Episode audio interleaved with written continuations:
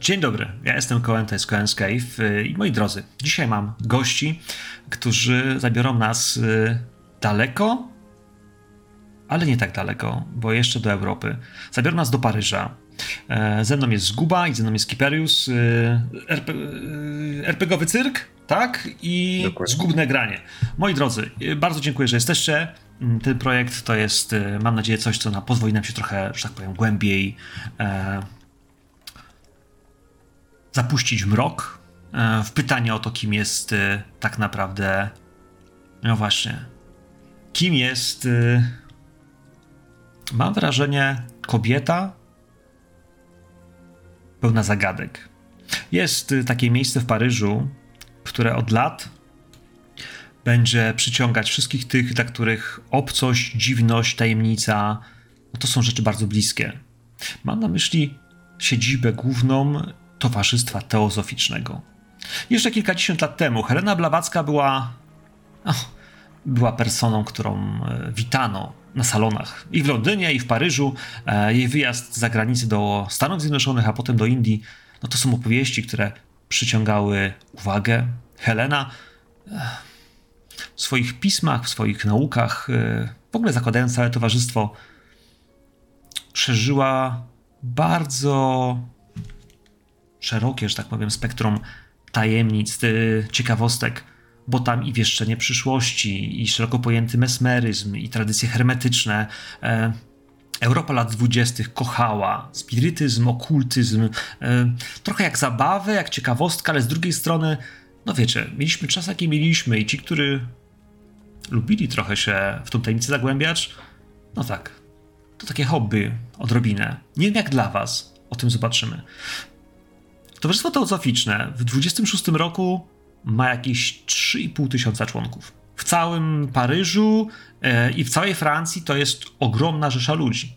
Oni płacą jakieś drobne wpisowe, otrzymują biuletyny, czasem pojawiają się na galach, które to, towarzystwo organizuje, ale, ale zakładam, że ten wewnętrzny krąg, krąg, który jest e, znacznie bliższy Wam i tym, którzy są na szczycie tej piramidy, e, no, spotyka się w mniejszym gronie e, i wydaje mi się, że te spotkania są znacznie bardziej intymne. Intymne w takim duchu, że pozwalamy sobie na nich mówić o, o różnych sprawach. E, nie mylmy, nie mylmy tej cielesnej intymności z tą duchową, bo tutaj, no tutaj tak naprawdę mówi się o tym, kim jest Bóg. Czy człowiek ma duszę, czy można się z nią skontaktować, jeśli ona istnieje. No a poza tym Bóg jeden wielu. Czy faktycznie modlitwa, czy może tradycja hermetyczna i może faktycznie próba użycia zaklęć, magii? Dobrze, panowie, ja myślę, że tak jak każdy większy klub tamtych czasów, tak jak kluby londyńskie czy dla gentlemanów, tak i tutaj, e, Centrum Teozoficzne, czyli ten nasz headquarter, to jest tak naprawdę potężna kamienica, wciśnięta między inne. Piękna fasada od frontu. Myślę, że nie budzi większego zaciekawienia. Po prostu szary piaskowiec i tabliczka. Tabliczka, która dla was tak naprawdę, no cóż, oznacza miejsce, do którego należycie od dawna. Odnajdujecie się tam, jak, jak, jak rozumiem, i znacie kilka osób, więc gdybyście chcieli gdzieś przywołać jakiegokolwiek ducha, przednich świąt, to śmiało możecie go wołać. E, ja tylko powiem, że na pewno znacie całą trójkę ludzi, którzy za chwilę się pojawią i znacie ich no, mniej lub bardziej z widzenia, ze słyszenia. Na pewno znacie naszego przywódcę i nie nazwę pana e, Charlesa Blecha e, albo Blecza przywódcą kultu. To jest człowiek, który znał Blawacką, to jest człowiek, który e, należał do jej wewnętrznego kręgu i który tutaj w tej chwili jako mm, przywódca stowarzyszenia jest takim seniorem, do którego wszyscy zwracają się o radę, a on sam chyba jest raczej człowiekiem bardziej myślącym o swoich sprawach niż dzielących się nimi aktywnie. Charles Myślę, że on zawsze jest w tym, w tym, w tym miejscu. Gdybyście go szukali, będzie w swoim gabinecie. Gdybyście chcieli spotkać go no właśnie, w głównej sali, gdzie, e, gdzie jest też mała biblioteka, gdzie ludzie siadają w głębokich fotelach, palą cygara, piją, no właśnie, wino, może coś mocniejszego, e, gdzie pali się w kominku ogień, gdzie trzaskają polana. Ja myślę, że gdzieś tam wystarczy rozejrzeć się za siebie i na pewno zobaczyć go gdzieś stojącego, no właśnie, w cieniu, a może gdzieś siedzącego w fotelu, czytającego coś, a jednocześnie patrzącego z nad okularów na was albo na ludzi, którzy są tu zebrani. Tak jakby pilnował tego wszystkiego, pilnował was.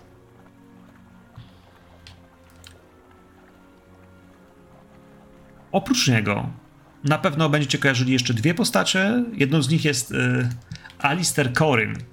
Corin to jest y, gentleman, chłopak, który dostał drugą szansę. To tak naprawdę drugą szansę dostał, dostało jego nazwisko, bo jego ojciec, jego ojciec y, należał do towarzystwa, potem się od niego odłączył, miał pewne teorie, które nie były pochlebnie widziane i o nich się szeroko nie mówi. Został kulturalnie i dżentelmeńsko wyproszony z klubu. No ale po latach e, ja myślę, że szaleństwo ojca wdało się także w syna i Alister, Alister pomimo że tego, że jest już 40-latkiem, nadal kawaler i nadal zafascynowany, nadal wierzący w to, że, że towarzystwo ma coś do zaoferowania, coś, czego nie mógł dać ojciec. Alister Coryn jest y, bogaty, powiedziałbym też, że przystojny, ale jest realistą, mocno stąpającym po ziemi i dobrze wie, że no cóż, nie ma, nie ma nic bez pracy, nie ma nic bez poświęceń. Więc y, nie wiem, co was z nim łączy i jaki macie do niego stosunek, ale a to jest osoba, która na pewno też nieraz z wami rozmawiała. Trzecią postacią, którą musimy tutaj umiejscowić na samym początku, jest y, Lea Granger. Lea jest młodą dziewczyną, która skończyła Sorbonę, która, no cóż, pnie się po szczeblach kariery w towarzystwie. Była sierotą, została wychowanką. Ja myślę, że dla Was najważniejsze jest to, że do Waszego mistrza czasami szepcze coś na ucho, e, zachowuje się był jej ojcem, może dziadkiem. Widać dużo ciepła, którym się z nim dzieli, gdzieś gładząc czasami go po barku albo po dłoni ale dla wszystkich innych wydaje się być bardzo zimna i, no i zdecydowanie to jest osoba, która, tak jak Alister, wie czego chce od życia. Ta przepiękna dziewczyna jednocześnie, no cóż, jest, y, mam wrażenie, wyrachowana i zimna na tyle, że, że cynicznie potrafi wykorzystywać swoją pozycję, swoją urodę i swoją wiedzę. No i macie świadomość, że z tej dwójki, no tak,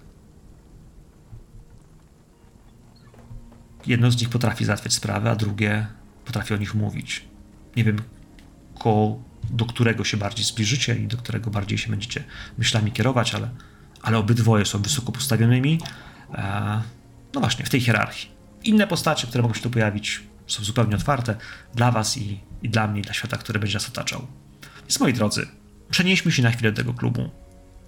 Do, do wnętrza głównego salonu jest ten kominek, na pewno myślę, że jest tutaj też kilku e, członków towarzystwa, którzy no w tej chwili, ja myślę, że siedzą razem gdzieś przy e, kawiarnianym stoliku, mają tam jakąś kawę i plotkują e, z nadgazety o różnych rzeczach, ale no właśnie, zacznijmy.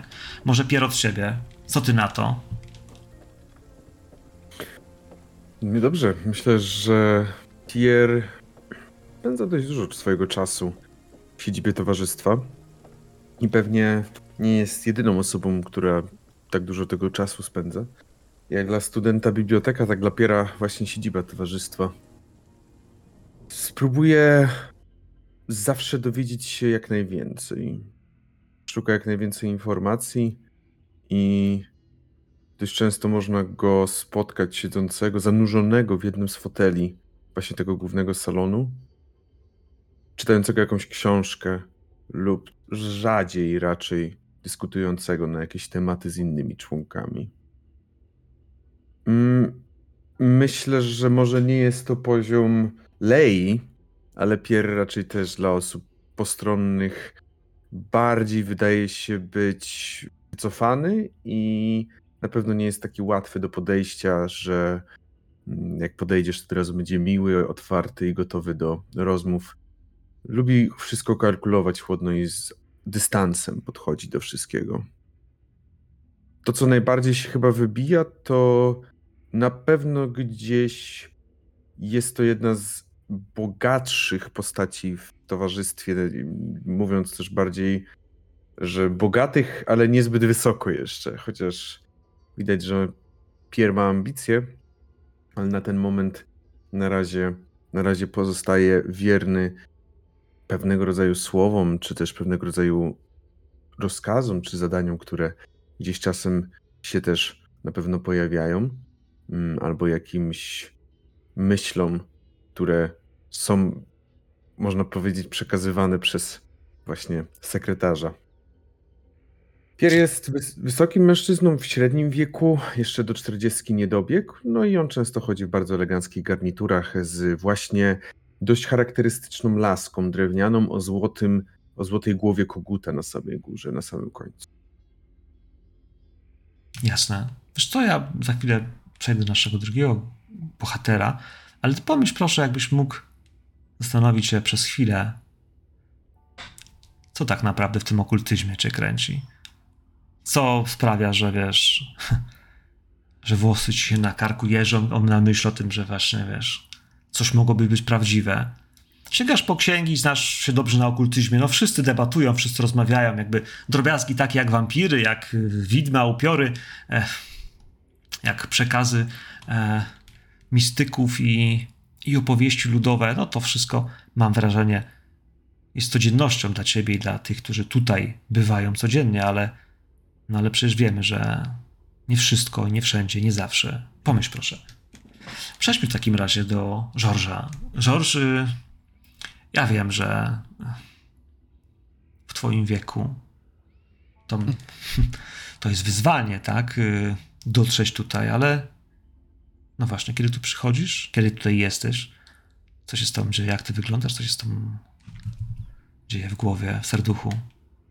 Wbrew pozorom, pomimo tego, że jestem już, przynajmniej jak na tamten czas w słusznym wieku, bo mam ponad 60 i zresztą tak też wyglądam. Siwizna zdobi moje skronie, e, czubek głowy jest już nieco wyłysiały. Zazwyczaj chowam go pod e, okryciem eleganckiego kapelusza, ale nie godzi się go nosić oczywiście we wnętrzu, tutaj podczas spotkania.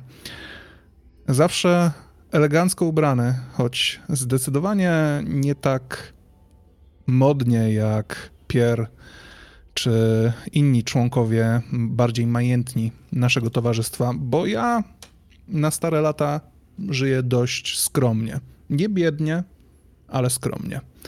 I myślę, że w stosunku przynajmniej do Piera też stanowię pewien kontrast, bo pomimo mojego wieku ja zachowuję się trochę energiczniej, trochę żywiej, trochę bardziej otwarcie w stosunku do moich kompanów. Trochę tak jakbym ekscytował się tym, że, że mogę dzielić się wiedzą, że mogę tą wiedzę zgłębiać od innych i nie przeszkadza mi w tym to, że ten ktoś inny może być ode mnie młodszy. Wszystko przez to, że ja sam, chociaż z okultyzmem od wielu lat mam do czynienia, przynajmniej takim czystym teoretycznym znaczeniu, bo nawet za młodszych lat, kiedy przeczytałem po prostu Juliusza Verne e, w, jednych z, w jednej z jego książek, które miałem w swoim antykwariacie, wiedziałem, że ten świat ma do zaoferowania nieco więcej niż, niż tylko tą szarą, smutną rzeczywistość.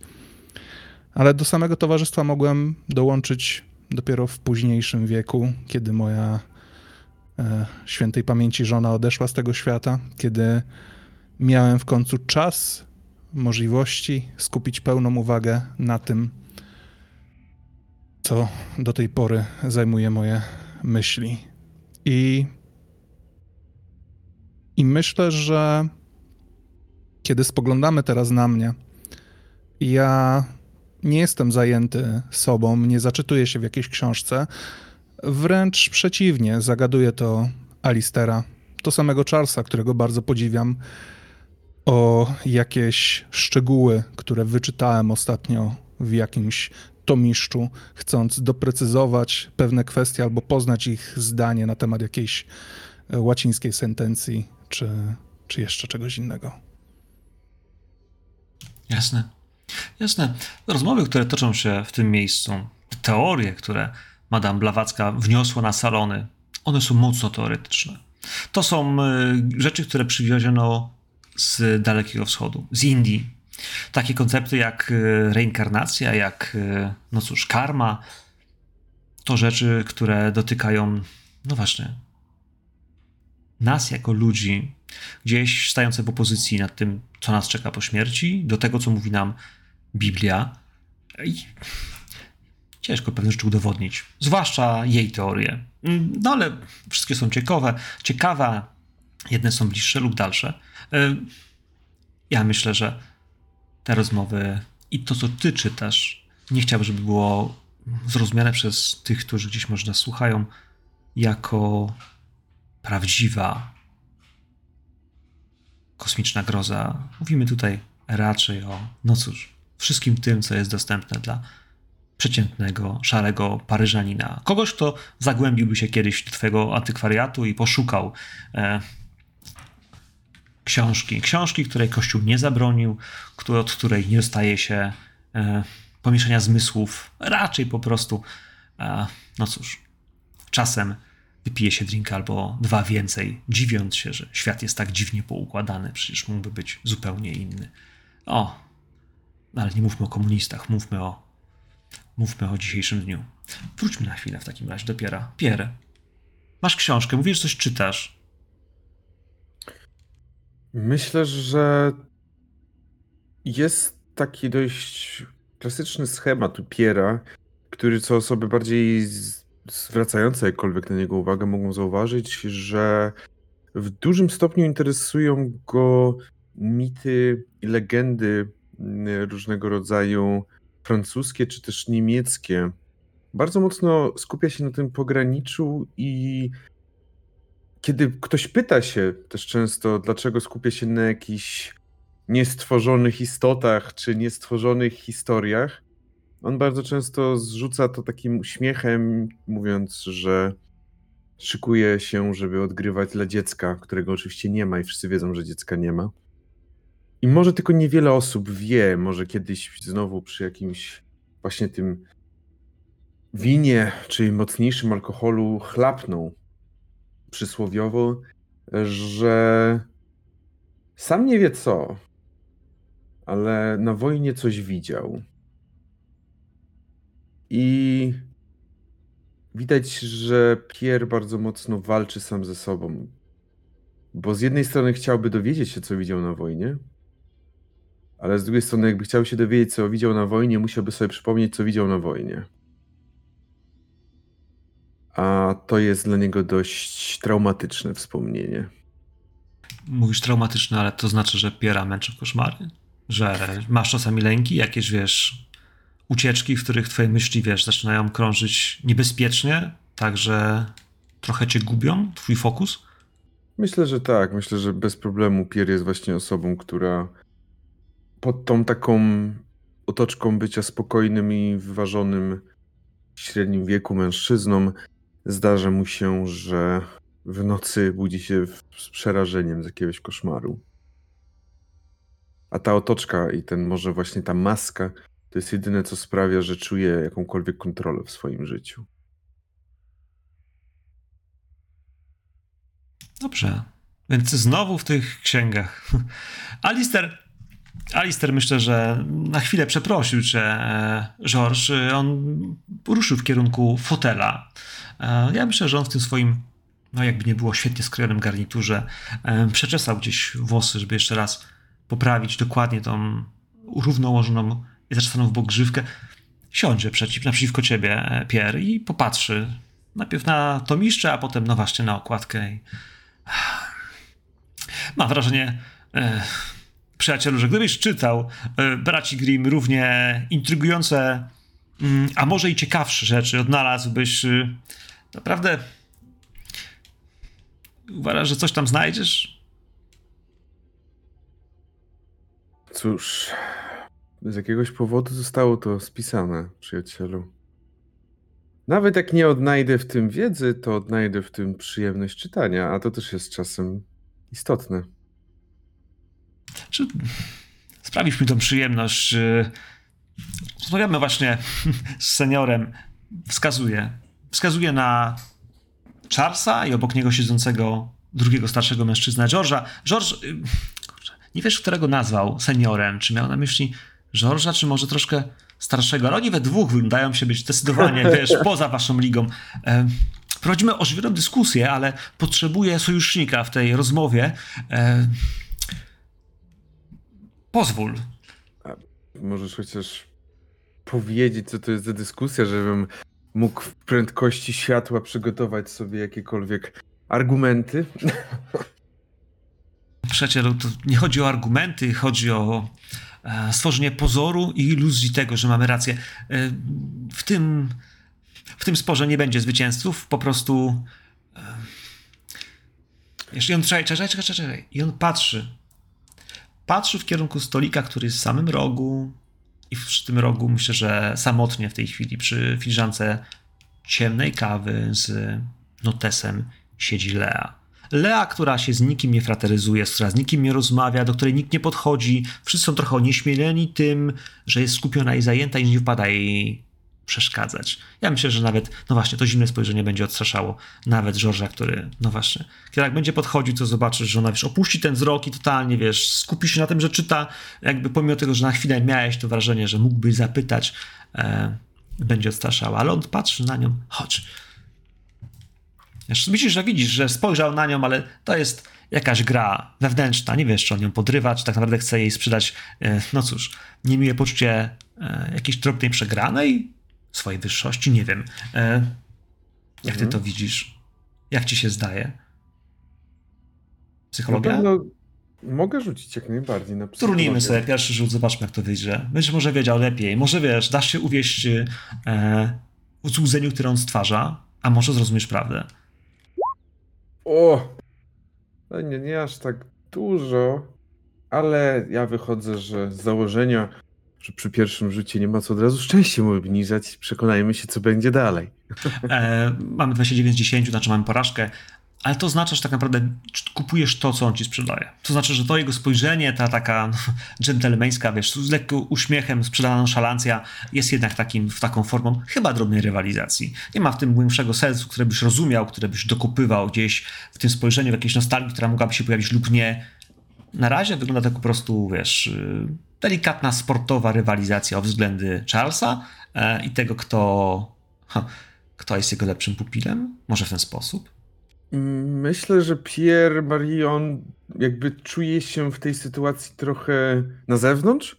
Na zasadzie on może pójść z nim i pewnie pójdzie, ale on jest jakby na zasadzie takim, że prosił mnie, żebym podszedł, to podszedłem, ale ja tutaj nic nie robię, więc stawia się tak troszeczkę na zewnątrz, więc jak najbardziej wstanie, może nawet gdzieś uśmiechnie się delikatnie, ale ten uśmiech szybko zejdzie, kiedy przypomni sobie jakby przejście od tego siedzenia, gdzie siedzi do Lei jest dla niego jak wyjście z Paryża i trafienie na Antarktydę, więc, czy Arktykę. Więc y, szykuje się na, ten, na tą wspinaczkę po lodowcu. E, George, zostałeś na chwilę sam z Charlesem, ale Charles jest człowiekiem, który, e, no cóż, e, tak jak powiedziałem, trochę tutaj ojcuje. Nie chcę powiedzieć, że dziadkuje, ale, ale jako senior i, i mistrz stowarzyszenia, a przynajmniej jego lo, paryskiej loży, no on swoje już widział, swoje już też przeżył, więc trochę, chyba trochę jak ty gdzieś patrzy na rzeczy no, z tej perspektywy doświadczenia. Natomiast u niego faktycznie ten spokój jest, y, wiesz, wręcz namacalny, więc on przy tą długą, siwą brodę przeczesze, e, bardzo dostojnie. Wybacz, przyjacielu, ale gdyby było tak, jak mówisz, wydaje mi się, że starzałoby to pewien paradygmat, który byłby niebezpieczny, a obawiam się, że gdyby był niebezpieczny, to jednocześnie mógłby budzić e, wrogość naszych stronników i przyjaciół. No bo jak wiesz, powinniśmy szukać tego, co łączy, a nie co dzieli. Ja co prawda długiej brody nie mam, bo golę się schludnie, ale wąsa sumiastego posiadam, którego teraz trochę nerwowo podkręcam. Ależ ja nie sugeruję, że powinniśmy iść tą drogą całkowicie, ale powinniśmy chyba też trochę odważniej w przyszłość spoglądać. Może odrobina kontrowersji nie jest taka zła, bo skłania bardziej do myślenia.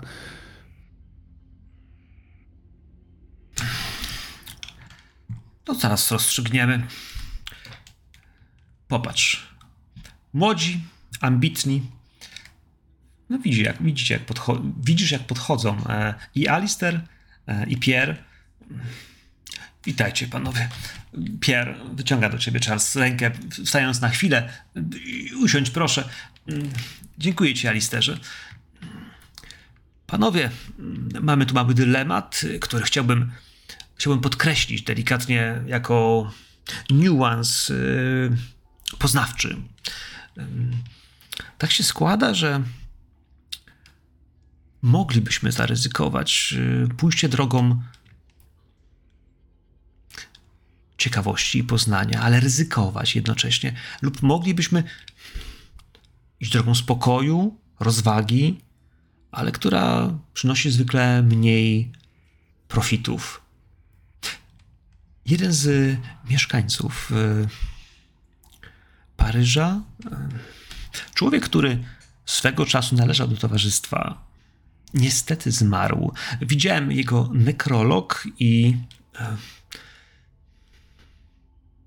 nie ukrywam, w naszym drobnym projekcie pozyskanie jego biblioteki bardzo by się przyczyniło do jego rozwoju. Jednakże on sam został z naszego, z naszego oddziału wyrzucony za podążanie drogą ciekawości. Ciekawości, której Helena nie, pop, nie, nie, nie, nie, nie, aprobowała. W związku z czym moglibyśmy udać się do niego i, a właściwie do jego spadkobierców i pokusić się o odzyskanie co ciekawszych zbiorów. Lub moglibyśmy w spokoju i cichości serca obserwować. Możliwe, że rodzina będzie chciała wylicytować to, co zostawił po sobie. Co ty na to, Pierre? Alister ja rozumiem, że wy jesteście gotowi znacznie szybciej i gwałtownie reagować niż my, starsi, którzy lubią czekać. Powiedział, że lubimy czekać, ale mam wrażenie, że on chyba błędnie założył, George, że skoro łączy was wiek, to pewnie i poglądy będą zgodne. Nie muszą być. Właśnie. Oj, tak. Właśnie tak, Pier myślę nawet z takim delikatnym śmiechem, klasycznie jak, jak ktoś się uśmiecha, z głowę spuszcza w dół.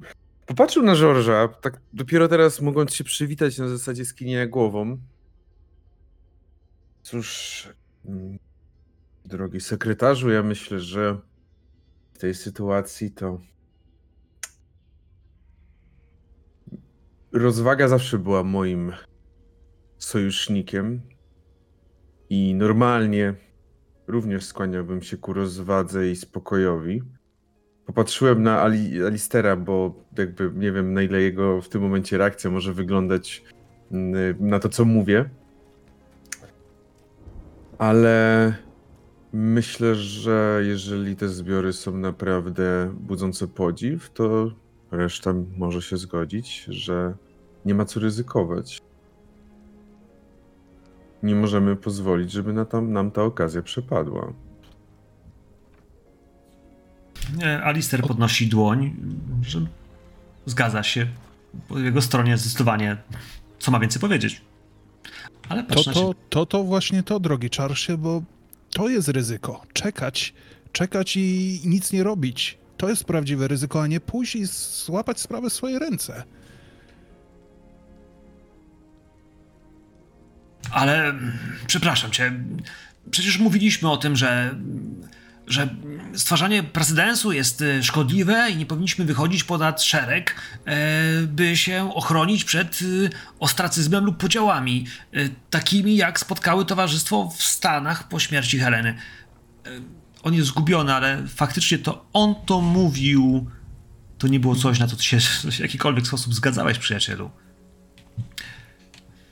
U mnie na pewno widać, że jestem trochę skonfliktowany, bo Charles, Charles jest dla mnie autorytetem. On mnie w to wciągnął, ale równocześnie mam ten swój zapał. I ja paradoksalnie, dzięki temu większemu wiekowi, zdaję sobie sprawę, że niektóre, na niektóre rzeczy ja po prostu nie mogę sobie pozwolić, żeby na nie czekać. I ta wiedza mnie woła.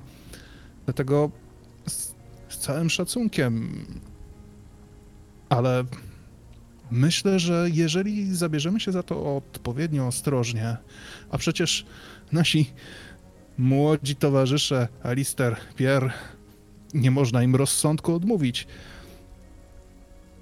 Nie mamy czym ryzykować. To jest praktycznie załatwione.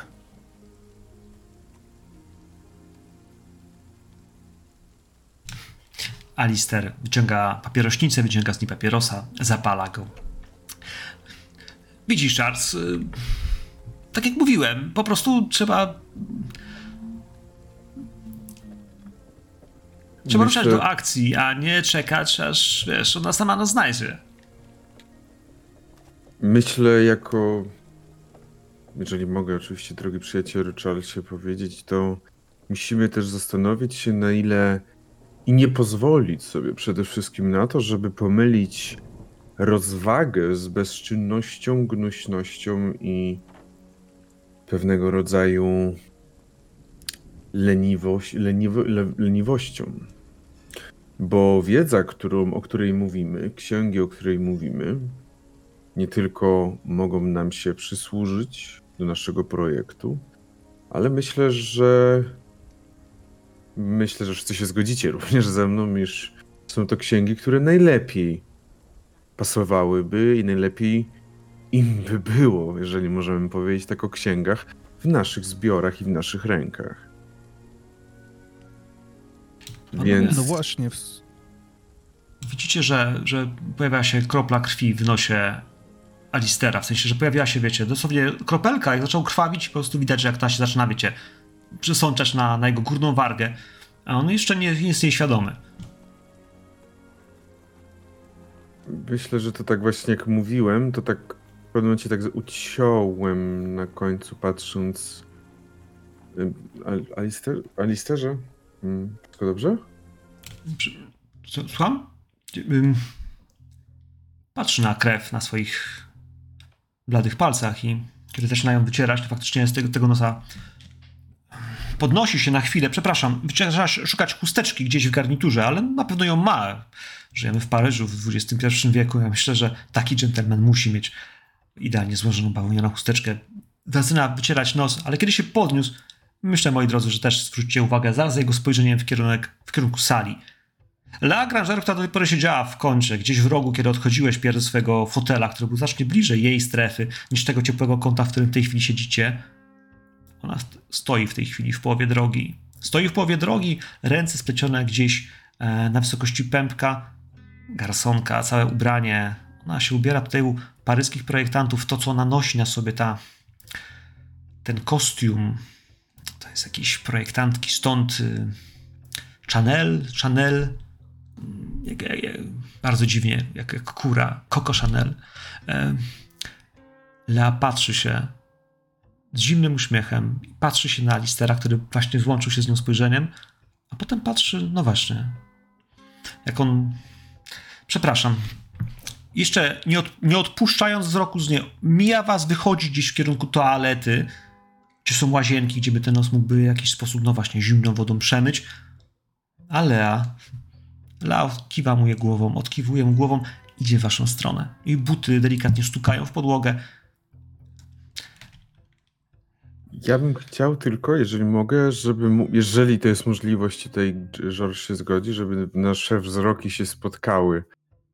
Bo chciałbym zobaczyć, Mhm. ja, jakby chciałbym zobaczyć, czy Ż- To pytam George? teraz George'a właśnie, jak on reaguje, kiedy widzi, że ona się zbliża? Co jego wzrok przekazuje? E, Ja myślę, że mm, George przez pierwsze parę sekund e, generalnie był e, zajęty obserwowaniem Alistera. Wymruczał pewnie coś pod nosem, że nadmierna ekscytacja potrafi czasem przynieść takie efekty, ale faktycznie ten odgłos zbliżających się kroków odwrócił jego uwagę. Kiedy spoglądam w stronę naszej milczącej dotąd towarzyszki, moje czoło się nieco chmurzy. Ja, ja jej nie rozgryzłem. Ta jej skrytość jest dla mnie niepokojąca, ale nie w tym sensie, że jakoś wzbudza we mnie obawy, tylko po prostu uważam to za niegrzeczność, że jakże można być w tym naszym szanownym towarzystwie i, i nie chcieć wspólnie dzielić się tym wszystkim.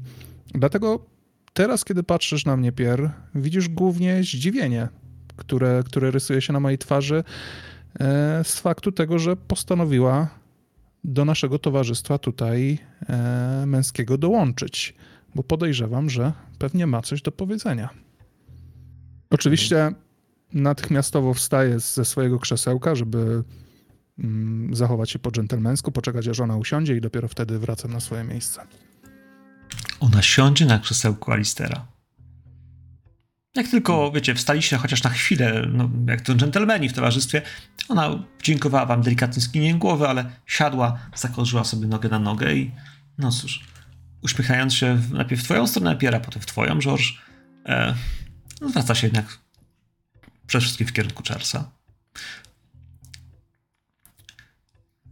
Mistrzu, chciałbym podkreślić, że Jacques Allard został wydalony z Instytutu i z naszego towarzystwa nie bez powodu.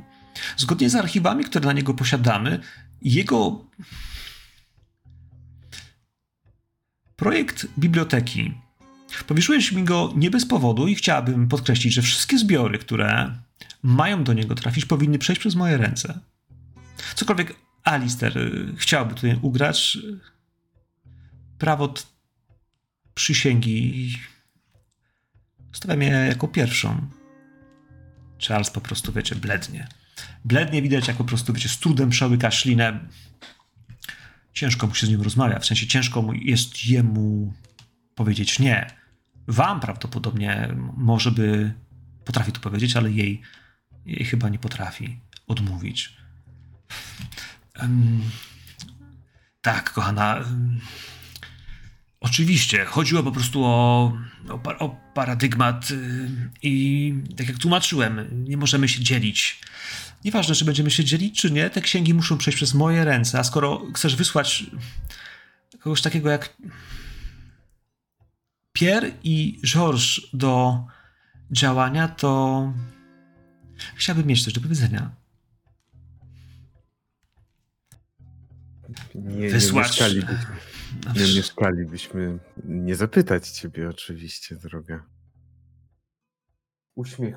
Staram się dać taki uśmiech na zasadzie, mm, żeby, żeby najmniej ironii z siebie wy, wy- wykrzesać, tylko jednak trochę postarać się, żeby on był jednak szczery, chociaż trochę.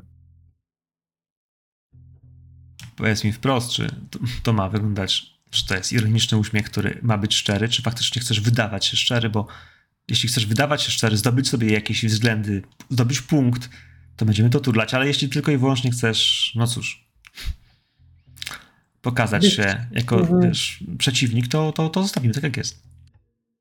Myślę, że rzeczywiście ona jakby Pier nie próbuje cokolwiek u niej ugrać, więc nie, nie, nie, nie, ona, ona wie, jak, wie, co to jest za uśmiech. Więc A. bez problemu. Ona sobie z tym, że nie- wiesz, nie ma z tym problemu. Ona sobie radzi jakby z brakiem twojej atencji całkiem dobrze. Radziła sobie przedtem i myślę, że radzi sobie teraz. Ale ona spojrzy na ciebie, George. Mm, Czy pan słyszał Ja- o panu Alardzie?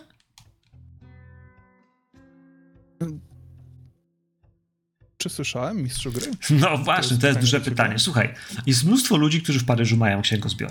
Y, Paryż jako Mhm. piękne miejsce, jako miejsce, w którym e, kult literatury no jest faktycznie jakby, wiesz, zobrazowane w życiu ludzi. Biblioteki, które ludzie posiadają, też jakby fakt, że przez tyle lat prowadziłeś antykwariat, jest, yy, no jest tego dowodem, że, że, że, że księżki mają swoją wartość, także finansową. Ale czy pan Alard, czy to jest ktoś, kogo mogłeś znać? Trudnijmy sobie na korzystanie z bibliotek. Tak naprawdę nie szukasz informacji, ale tak naprawdę obsługujesz swoją bibliotekę, swoją, wiesz, Mhm. y, mm, swój świat. Skojarzyć swoje znajomości z dawnych lat, kiedy jeszcze ten antykwariat gdzieś tam miałem. E, A, może, a można sobie przypomnieć po prostu, wiesz, tak odległe duże czasy, które są, wiesz, y, w swoim zasięgu. Tak jest. I, I jak przystało na pierwszy rzut na sesji, mam e, całkowitą porażkę. O jest. O jest. Powiem to w ten sposób. Bardzo ciężko jest krytycznie nie przypomnieć sobie czegokolwiek, ale. Ale wyobrażam sobie, że, że kiedy wiesz. Przypomnisz sobie pana Alarda, to przypomnisz sobie go jako człowieka, który.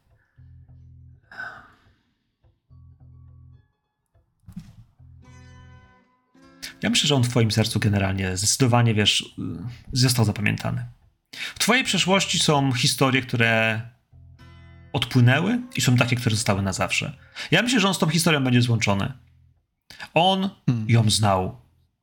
On znał osobę, za którą gdzieś, wiesz, twoje myśli cofają się w czasie i mam wrażenie, że to może być nawet tak, że idźmy w to, w tą super porażkę.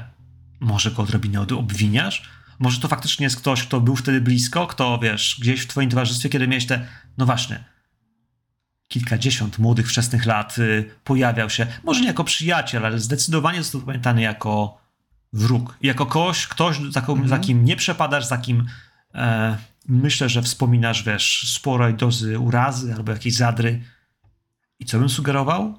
Przecież sobie na sanity w takim wypadku. Skoro to jest krytyczna porażka, to jest twój wróg, twój nemezis w jakiś sposób z twojej przeszłości. Okej. Ja myślę, że też nerwy mogą zacząć grać.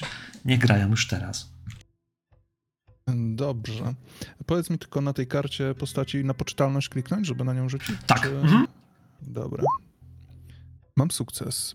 Świetnie. Odejmij sobie tylko w razie jeden punkcik, to drgnięcie gdzieś, kiedy nazwisko pojawia się, kiedy on o nim mówi, to jest ten moment, w którym wiesz, natychmiast wiesz, Mhm. pamiętasz to. Pamiętasz to, ale jednocześnie wiesz, czujesz ten nieprzyjemny, wiesz, ukój w brzuchu, gdzieś wiesz, y, drobne drżenie e, po kręgosłupie, gdzieś wiesz, w dole żołądka, którym nie wiesz, czy to kwestia kawy, czy. Pewnie kawy. Ja, ja myślę, że do tej pory przy tej całej dyskusji absolutnie albo decydowałem się ignorować, mój umysł decydował się ignorować, albo ja po prostu nie dosłyszałem nazwiska tej osoby, o której rozmawialiśmy, Jacques Allard. E, dopiero teraz, kiedy Lea wypowiedziała to swoje pytanie, trudno oderwać się e, od jej e, wzrok, od jej warg, kiedy artykułuje słowa, więc bardzo, bardzo wyraźnie zabrzmiały między moimi uszami. Broda mi zadrżała lekko. Tak, znam to nazwisko. I nie mówię tego z przyjemnością, albowiem pan Allard on nigdy nie był prawdziwym przyjacielem wiedzy. Gromadził, ale się nie dzielił. I mogę tylko podejrzewać, że w jego księgozbiorach znajdują się rzeczy, które z pewnością chciałby przed nami ukryć. Jeżeli mogę dodać tylko coś, to powiem tylko, że Pier w tym momencie czuje się. Pier się mocno wycofał. Usiadł na tym swoim krześle, jakby zapadł się na nim, bo czuje, że rozmowa jest ponad nim na tematy, które on nie rozumie i których nie zna, więc on tylko się przygląda dość bacznie wszystkim trzem twarzom i raczej się nie odzywa. Charles, w takim razie widzę, że znowu jest jeszcze krok do przodu. Wybór Georgesa wydaje się być idealny do tego zadania. Patrzę na ciebie, Pierre, a potem. Alart miał córki, które prawdopodobnie odziedziczyły po nim e, dom i księgozbiór. E, myślę, że wybór Piera również jest e, wręcz wymarzony, by zyskać ich przychylność. Myślę w takim razie, że wszystko jest zgodnie z planem. Charles, dziękuję, że zechciałeś poprosić mnie o pomoc.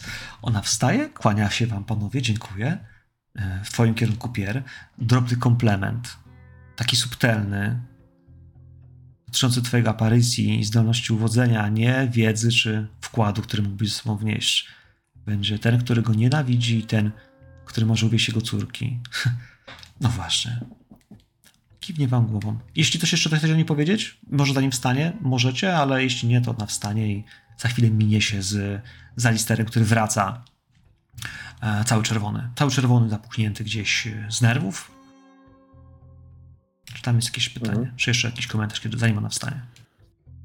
Mm, ja jak najbardziej. Myślę, panno Leo, czy na jakieś szczególne pozycje ostrzy sobie pani zęby, ażeby zasiliły szeregi naszej wielkiej biblioteki?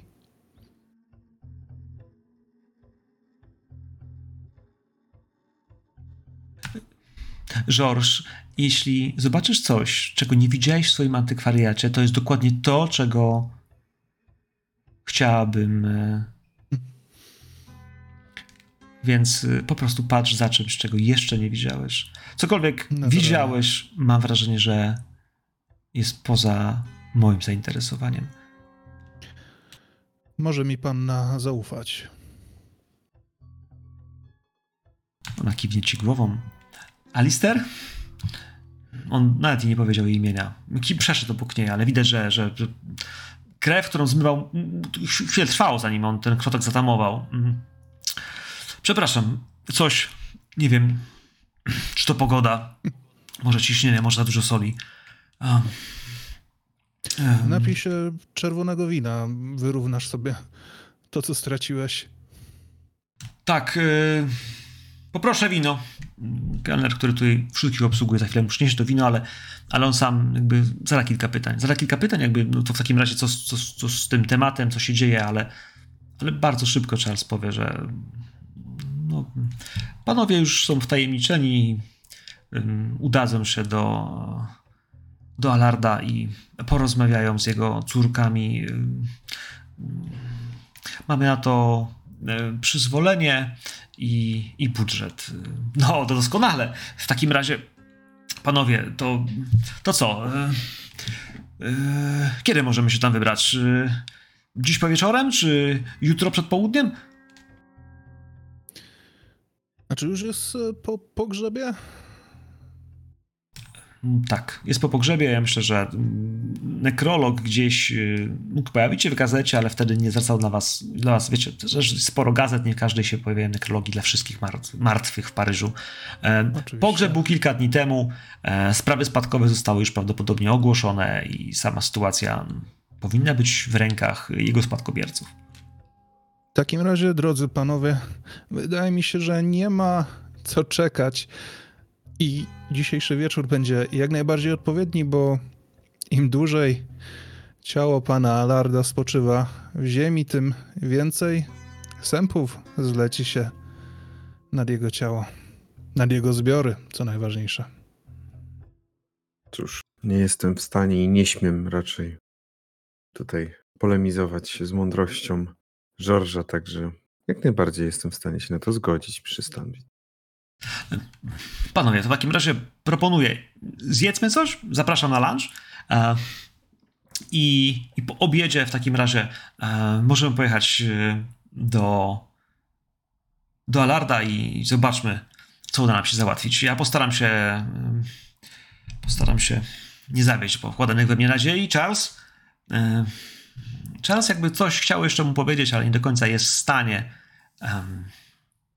Więc panowie, chyba czas na e, odrobinę e, czegoś do jedzenia, e, na porozmawianie na temat tego, no właśnie, co was wszystkich łączy w tym temacie i tym, no właśnie, jaką strategię powinniśmy obrać. Chciałbym, żebyśmy tę chwilę pogadali nad stołem. Może będzie po prostu jednak przyjemniej, bo e, ogrywanie całej restauracji, jedzenia, picia, jest was tam trzech.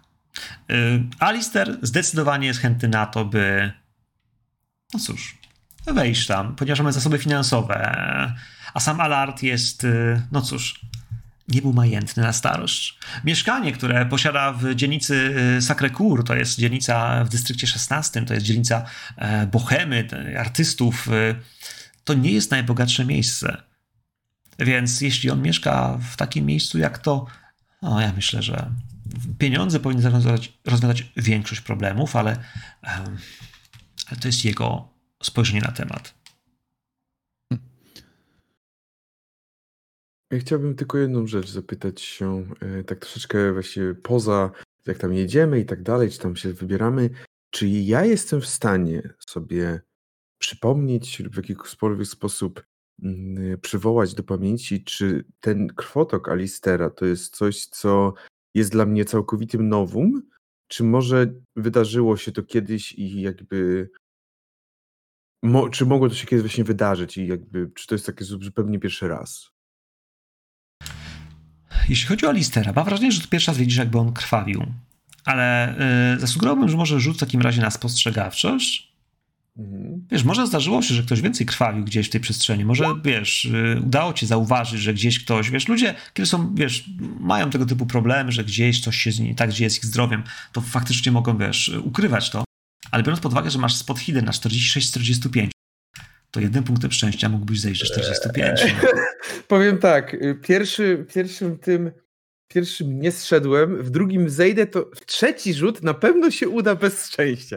Jedno zrzucę w takim razie. Czy jak, jak to zrobić? Czy to coś mamy po prostu na karcie tylko, czy... Tak, tylko na karcie. No tylko na karcie musisz włączyć tryb edycji i zmienić sobie aktualny, aktualny poziom szczęścia z, z tych 30, z 50, które mieliśmy na, e, na 49 bo okay. to jest tylko jedno oczko, a potem wyłączyć sobie tryb edycji. To, co jest ważne, to jest faktycznie, wiesz, widziałeś. Możliwe, że wiesz, dwa czy trzy razy, że ktoś, yy, ktoś w, w gronie towarzystwa i to w twojej obecności również miał krwotok z nosa. To nie jest jakby pierwszy raz, kiedy widzisz krwawiącego człowieka w ten sposób w tym miejscu, chociaż to nie był Alister do tej pory. Mhm, okej. Okay. Jeśli miałbyś strzelać, to możliwe, że po prostu jest tutaj dość sucho, w związku z tym, że jest tutaj kominek i może ten ogień, to ciepłota gdzieś, wiesz, bycie w tej przestrzeni dłuższy czas może wstrzymać błony śluzowe, co, co może sprzyjać ich pękaniu, ale nie jesteś medykiem, więc... No nie, no okej. Okay. Z, ale innej strony, z innej strony to nie jest pierwszy raz. E, jak mhm. coś takiego obserwujesz, e, wiesz, znacznie częściej... E, no nie, no nie, no w towarzystwie też tak się nie dzieje, że chodzisz gdzieś, wiesz, gdziekolwiek i ludzie zaczynają krwawić, to, to raczej jest wyjątek. Ludzie naturalnie nie, nie krwawią z twarzy. Mm, okej, okay. nie, ja po prostu chciałem taką sobie w głowie obserwację, więc okej. Okay.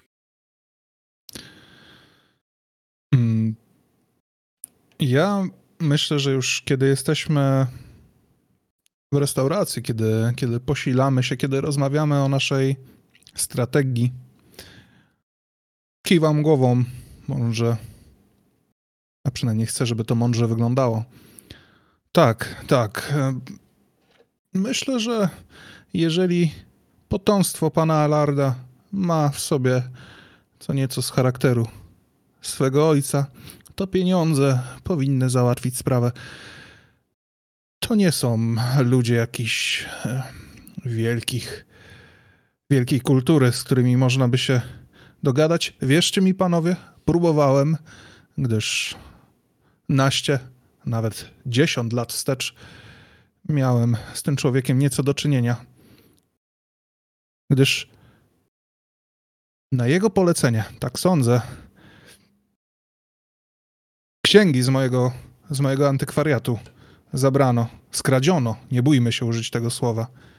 Ja pożyczyłem w dobrej wierze, a nigdy mi ich nie zwrócono. Więc, więc trzeba być bezwzględnym teraz. Bezwzględnym to znaczy, że przecielu, czy, czy masz w praktyce znaczyć swoje dobrostany, w jakiś sposób e, wklejać znaki lub pieczęcie, e, by można było rozpoznać, które księgi należały do twojego zbioru? Ta, ta księga, która, która, która została mi zabrana zbyt krótko, była w moich rękach, żebym ją dobrze oznaczył, ale jeżeli, jeżeli jej nie spieniężył, jeżeli mają w księgozbiorach, na pewno ją znajdę. A to jest księga wielkiej wartości, więc jej towarzystwo będzie z pewnością zadowolone z jej. Ale bezwzględność. Chodziło mi o to, drogi Alisterze, że po prostu z nimi nie ma się co cackać, nie ma się co targować. Trzeba zaproponować im konkretną kwotę. Oni, oni na pewno się zgodzą. Dla nich jakieś, jakieś wyższe wartości mogą dla nich być niż pieniądz. Przecież nie wiedza. Zasugerowałbym, że wyższą wartością oczywiście nie znam tych ludzi, tak jak i teraz myślę, że Pierre rzucił takie spojrzenie trochę właśnie spod, spod czoła, że tak jakby przyglądając i próbując zrozumieć, co chodzi w tej relacji, bo on jednak ciągle się nie odnajduje w tej relacji też z Alardem, kim on był. Myślę, że ci ludzie mogą również cenić sobie dumę. Nie wiem, czy zgodziłbyś się, e, tak bardziej pytam. I nie wiem, czy czujesz się na siłach, bo widzę, że mój drogi, trzęsiesz się troszkę. To wiek, wiek, moi przyjacielu. Cały dzień na nogach jestem. Ale Mm, przyznam, przyznam, ta sprawa do dziś budzi we mnie. Nie powiem niepokój, ale raczej niesmak. Liczę mm, dla dobra pana Alarda i dla jego rodziny, że, że jego potomkowie, tudzież potomkinie, bo przecież panna Lea wspominała, że córki po sobie zostawił, mają więcej kultury, chęci dogadania się. Ja, ja mam skłonność do czarnowidzenia, wybacz, przyjacielu. Po prostu. Jak najbardziej rozumiem, bardziej też pozwolisz, że zapytam, czy tylko z panem Alardem, chwyć pani nad jego duszą, twoje stosunki były napięte, czy również z jego potomkina, potomkiniami, potomkami? Nie znam, nie znam jego potomkiń. Pewna. Pewna kobieta, która, jak podejrzewam, działała na zlecenie pana Alarda. Mm. Zaszła mi wtedy za skórę, ale, ale nie podejrzewam, żeby, żebyśmy mieli z nią do czynienia w tej, w tej kwestii. To jest echo dawno minionych dni. Aż nie godzi się wspominać. Także myślę, że jego córki nie powinny nawet zdawać sobie sprawy z tego, kim jestem.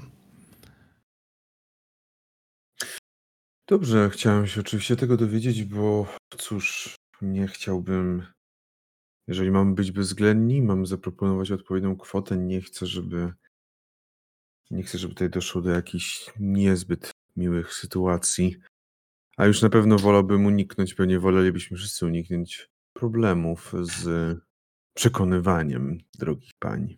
Panowie, nie chciałbym y, zabrzmieć y, ordynarnie, ale y, nie możecie dać po sobie poznać, że zależy nam na tych księgach. Pamiętajcie, że cena, którą możemy uzyskać zgodnie z sztuką negocjacji, powinna być y, adekwatna do ich percepcji, ale jednocześnie na tyle niska, by, no cóż, miały świadomość, że to może nie być tyle warte. Musimy zagrać na ich emocjach, więc pod żadnym pozorem nie zdradźcie się, proszę, że zależy wam na czymś wyjątkowym lub e, że zależy wam emocjonalnie w jakikolwiek sposób. I on patrzy na ciebie, George, bo e, on rozumie, że no cóż, masz pewne zaszłości, masz emocjonalny stosunek do tego księgozbioru. Ostatnim, czego byśmy chcieli, to to, żeby one podbiły stawkę, wiedząc, że ci zależy. Jestem, jestem profesjonalistą. Kilkadziesiąt lat wszak prowadziłem własny antykwariat. Myślę, myślę, że będę w stanie trzymać nerwy na wodzy.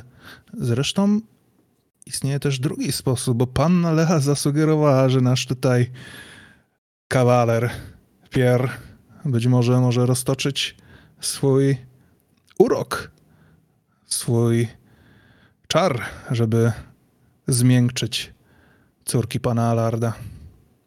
Mm, Cóż, mm, panna Lea rzeczywiście potrafi czasem zasugerować różne pomysły. Mm, Przepraszam, co do tego Malea, kiedy ja byłem w łazience, tak ona, ona z wami rozmawiała? Alisterze, wszystko załatwione, załatwimy to wspólnie w trójkę. Jej tu nie będzie, ok? No, ja wiem, że jej nie będzie. Ja wiem, że nie będzie, ale to, to nie jest tak, że, że ja, y, ja chciałem wyjść do łazienki, tak? Włączyła. Włączyła się do rozmowy, ale zgodziła się z nami generalnie. Więc nie ma się czym martwić. Cały czas. I wiesz, gniecie myślę, serwetkę, którą gdzieś do tej pory już wycierał już tylko, wiesz, y, palce może im wolniej, ale gdzieś zgniótł ją, rzucił ją w ten stół. E, wyciąga tego papierosa, zaczyna go nerwowo zapalać, ale już wiecie, że, że, że on się zdenerwował. Przed chwilą bał się jeszcze o to, że to wy będziecie samym ogniwem tych negocjacji, ale e, no cóż, no to zobaczymy, jak to, jak to wyjdzie. Okej, okay, Alisterze, spokojnie. Jej tutaj nie ma. Ja podzielam twoje pewne wątpliwości, ujmę to delikatnie, te wątpliwości co do Lei, ale może skupmy się na naszym zadaniu. Sugerowałbym może, abyśmy spróbowali przyjąć pewną taktykę, jako iż pan, panie Georges, ma, cóż, no, sam pan stwierdził, doświadczenie ogromne i sam przekonałem się o tym doświadczeniu swego czasu. Moglibyśmy spróbować wykorzystać je, a ja mógłbym odgrywać razem z panem Alisterem rolę zainteresowanych kupców, którzy są po prostu zainteresowani starymi księgami. A ty jako znawca jesteś naszym ekspertem. Jest to jakieś rozwiązanie. To brzmi dobrze, to, brzmi, to brzmi bardzo dobrze. No, panowie, no to brzmi jak plan. On, wiesz, wkłada papier w usta, wkłada rękę pod, pod marynarkę, szukając portfela, ale zaczyna się klepać, wiecie, po jednej kieszeni, po, po drugiej kieszeni, wiesz, i zaczyna się denerwować jeszcze bardziej. Cholera, przecież miałem ten port, portfel. Myśli jeszcze chwilę. Dokumenty. Patrzę na, na George'a i mój wzrok nie wiem na ile, na pewno mamy tą tam jakąś relację, ale mój wzrok jakby to jest taki trochę jakby, że spodziewam się kłopotów. I tak popatrzyłem na George'a i przeniosłem wzrok na Alistera. Nie, przepraszam was panowie, ale podnosi się, podnosi się, myślę, że z przełożonego płaszcza gdzieś przez, przez, przez y, krzesełko, gdzieś wiesz, podnosi go, zaczyna go obklepywać. Jestem pewien, Czy... że kiedy wychodziłem z, z, towarzystwa, miałem, miałem portfel, zostałem, zostałem okradziony, się rozgląda gdzieś. Pier, czy, czy kelner tak, zaczyna wchodzić nerwowo, czy wszystko w porządku i on ma ten rachunek, wiesz, na tacy, jakby chciał zapłacy. Zabieram, od razu zabieram i jakby chcę uspokoić Panie... Alistera. Panie Koryn, proszę nie robić sceny. Na pewno portfel się zaraz gdzieś znajdzie. Nie, nie, nie ale ja miałem. w towarzystwie. Miałem czek, miałem czek z towarzystwa od Charlesa na tą. Yy, z aktywami na ten. Yy, na tą delegację. Jest poddenerwowany. Może gdzieś wypadł, nie wiesz, ale.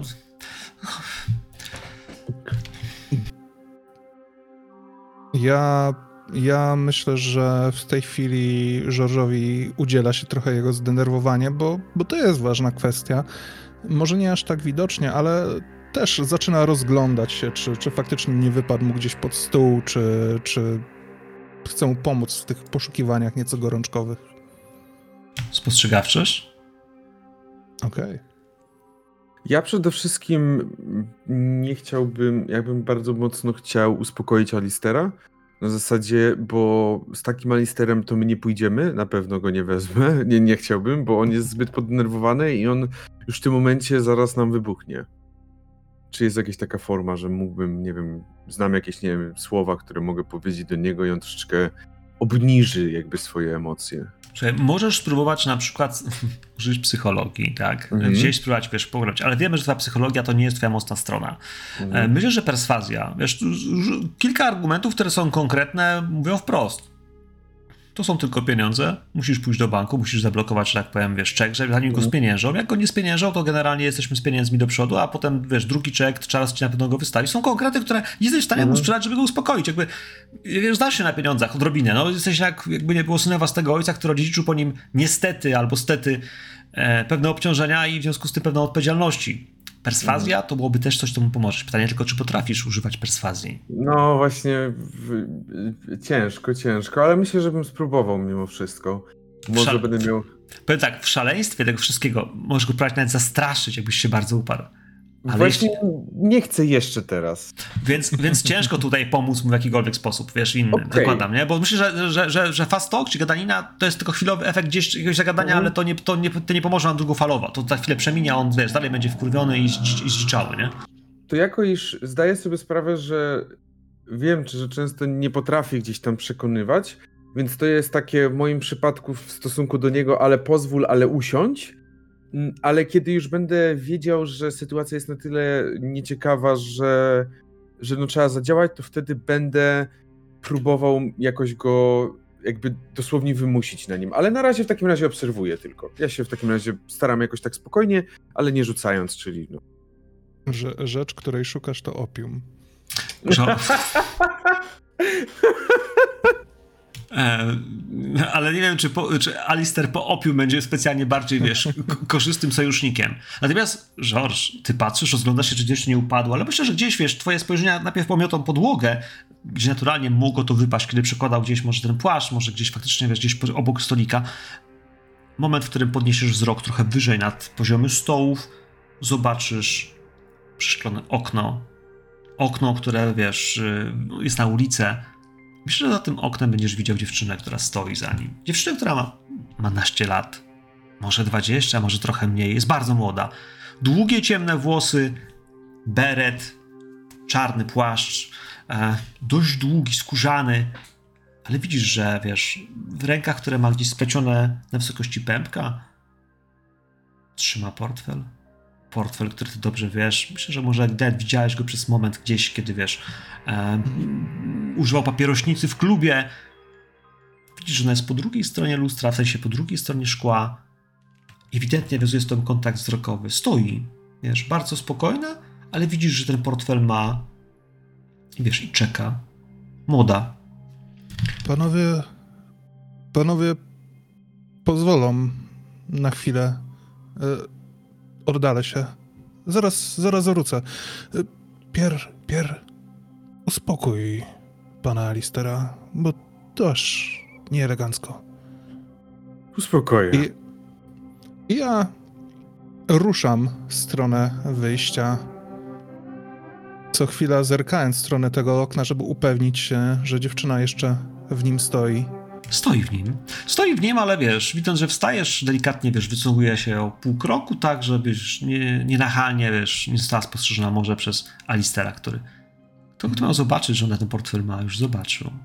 Ona wie, że wstajesz i spoglądasz jeszcze raz i ona tym spojrzeniem odpowiada i wiesz, zatrzymuje się, wiesz, odwracając się plecami do tej szyby. Myślę, Pier, że gdy spojrzysz gdzieś na zewnątrz, może nawet zobaczysz za chwilę Żorża, który wiesz, gdzieś z kimś rozmawiasz, tam się pojawi w tym oknie i może z nią przejdzie za chwilę, ale, ale to będzie moment, nie? Myślę, że jako iż na razie nie mam powodu i myślę, że Pierre mimo wszystko wierzy Żorżowi albo też jakby ufa mu, że zajmie się czym trzeba, to bardziej chciałbym dowiedzieć się, czy Alister jakkolwiek na tej skali pewnego rodzaju szaleństwa idzie w górę, czy się ustabilizował. Ja jest podenerwowany. Ja myślę, że dostał pieniądze od Charlesa i wiesz, jako człowiek, który... który... Wiesz, w tym, w tym duecie on i Lea, Lea jest wychowanką, zaufaną, od dziecka wychowywaną i chłubioną przez towarzystwo. On, syn zdrajcy, ten, który jest drugą szansą tak naprawdę, wiesz, któremu ktoś zaufał i on nagle jeszcze zanim jakiekolwiek książki pozyskał, już stracił pieniądze. Dla niego to jest, wiesz, ruch, którym no wiesz, to może nie są tak duże pieniądze, ale mimo wszystko e, mówimy tu o, o sporej kwotach. Kwotach, które potrafią utrzymać człowieka. Wiemy, że George e, z tego żył. E, I te księgozbiory to są, to są spore pieniądze. Alisterze, bardzo proszę, byś mnie posłuchał. Ja rozumiem, że portfel ci przepadł. Ja rozumiem, że tam był ten czek. Ale jeżeli zaraz się nie uspokoisz nie przestaniesz robić tutaj tej sceny, to własnoręcznie pójdę do Charlesa i powiem, jakie robisz, jakie zachowania masz. Znajdzie się portfel, ale przestań się tak zachowywać nie przystoi dżentelmenowi. Dżentelmenowi. tutaj na zastraszanie. Ja rozumiem, że tutaj jakakolwiek inne działanie jest jakby, wiesz, niestety statystycznie nie po, nie po twojej myśli. E, trzymam kciuki, Intimidate, tym razem bez e, szczęścia. E, Pierre Marie, e, zwykły sukces. Zwykły sukces, ale to tak nie działa, że po prostu sobie turlasz. To jest też tak, że kiedy ty turlasz, kiedy ty próbujesz kogoś zastraszyć, to ktoś potrafi się oprzeć. Ktoś potrafi rozumieć, że próbujesz na niego wywrzeć jakiś nacisk, że może, wiesz, e, że może w tym wszystkim Mhm. ale mamy remis i w tym remisie, przyjacielu, e, przynajmniej u mnie się tak gra, a przynajmniej ja tak lubię grać, że jeśli mamy remis, jeśli chodzi o Cthulhu, e, to zawsze skłaniam się w kierunku graczy, bo to wy jesteście bohaterami, moi drodzy, a nie, nie NPC, więc w tym wypadku e, jakby to nie jest pierwsze nagranie, w którym to mówię. Zdecydowanie, wiesz, kiedy mówisz o tym, że pójdziesz do Charlesa, ja myślę, że on zatrzymuje się. Zatrzymuje się, pomimo że jest czerwony, zdenerwowany. Przez jego głowę przelatuje pewnie tysiąc myśli, ale wiesz dobrze, że on, że on nie Charlesa się boi. Charlesa się wstydzi. Pójdziesz do Charlesa, ale to, że pójdziesz do Charlesa i jakby naskarżysz na niego, będzie tym, co spowoduje, że że Lea będzie wiedziała, że on poległ. Więc on, wiesz, zesztywniał, zamarł, wiesz, myślę, że wiesz, sięgnął jeszcze po, po, po resztkę alkoholu, który, wiesz, gdzieś został w jego kieliszku e, po obiedzie. Mm. Siadł i oddycha, po prostu wentyluje gdzieś, przepozwalając sobie może przeoddychać tą sytuację i pomyśleć, co z tym zrobić. Zdecydowanie pomysł o tym, żeby żeby ten czek ratować, nie? Żeby tych, tych pieniędzy ktoś nie spieniężył, albo no to sobie jego wiesz, rzeczy, jego pieniądze, dokumenty. E, to nie jest Ja prosta myślę, sprawa. że Jako iż mimo wszystko Pierre jest dość potężnym mężczyzną, bo tak sobie teraz też przypomniałem, że Pierre ma dość, dość potężnie wygląda jako na tego 40-latka prawie, to ja położyłem tą dłoń na ramieniu właśnie w tym momencie Alistera. Teraz już tak troszeczkę tak e, kontynuując tamten rzut, ale przede wszystkim kontynuując tamtą scenę i przez to, że to się tam gdzieś udało, to tylko tak, że no właśnie, jakby przyjacielu, ja nie mam zamiaru i ja nie chcę do tego robić, ale wiesz, że towarzystwo jest najważniejsze. Znajdziemy razem portfel, bo razem w tym jesteśmy i razem sobie z tym poradzimy. Zaraz wróci do nas Georges i za każdym razem muszę patrzeć na kartkę, bo nie mogę zapamiętać. Zaraz wróci do nas Georges i zajmiemy się tym odpowiednio. On na pewno będzie miał dobre pomysły, bo jest, cóż, najmądrzejszy z nas tutaj. Wiesz, on kiwa głową, że, że jakby, ale też patrzy, gdzie on poszedł, bo na sali go już nie widzi. George, kiedy widzisz na zewnątrz, dziewczyna, teraz kiedy widzisz bliżej, faktycznie, ja myślę, że ma naście lat. Bliżej jej do, wiesz, y, 15 niż do 20, masz wrażenie. E, Jest szczupła, ale jednocześnie, no jak na wiek, y, no wydaje się być jednak zdecydowanie na tyle kobieca, że, że mogłaby być już czyjąś żoną. Z drugiej strony mamy 1926 rok, to Paryż. Bardzo młoda. I ma Mm, portfel, co raczej sugeruje, że go nie zgubiła. Masz, wiesz, natychmiast przez głowę przelatują ci myśli i to, że ona go ma, jest jednak faktem, że nie wygląda zamożnie, ani zbyt majętnie, a jej długie palce, które ściskają teraz ten portfel. Hm. Złodziej. Kieszonkowiec? z drugiej strony, czy złodziej jeszcze by tu był? Albo raczej, czy zwykły kieszonkowiec? W tym jest coś więcej. I bardzo ostrożnie dobieram słowa. Młoda damo, zdaje się, że hm, znalazłaś naszą zgubę. Yy, Ui, papa, yy, przytula się do ciebie, nie? Wiesz, całusek w policzek, drugi policzek. Yy, ciocia Granger powiedziała, że pan potrzebuje pomocy, bo na pewno nie potraficie otwierać ani drzwi, ani zamków, tak jak ja. I powiedziała, żebyście się pozbyli gent- gentleman, który zgubił portfel, bo nijak nie przystoi do waszej kompanii i jej interesów. To prawda, pani. Panna Granger tak powiedziała. Oui, ci- ciocia Granger. Zgubił portfel. Zerkam na, na ten portfel w jej rękach i na nią. Zgubił. Oui. Daje ci portfel. A jak, jak spojrzysz do niego środka, totalnie jest puszczutki, w sensie wiesz, kasy już w nim nie ma, nie? Jakby gotówki na pewno nie ma. E, Ja myślę, że Czek? czeku też nie ma. Ale wiesz, na szczęście są dokumenty, nie? Jakby ich nie ukradła, ale tam e, jakieś drobne papiery, ale wszystko, co jest pieniężne e, i wartościowe, jakby finansowo, tak na pierwszy rzut oka zostało wyciągnięte, no myślę, że ona musi je mieć.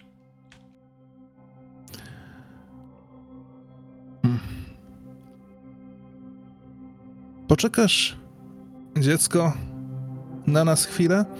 Muszę załatwić z dżentelmenami w środku, żebyśmy mogli ruszyć, ruszyć dalej. Bez pana Alistera podejrzewam, że zbyt poruszony będzie stratą pieniędzy, żeby, żeby przydać nam się dzisiaj.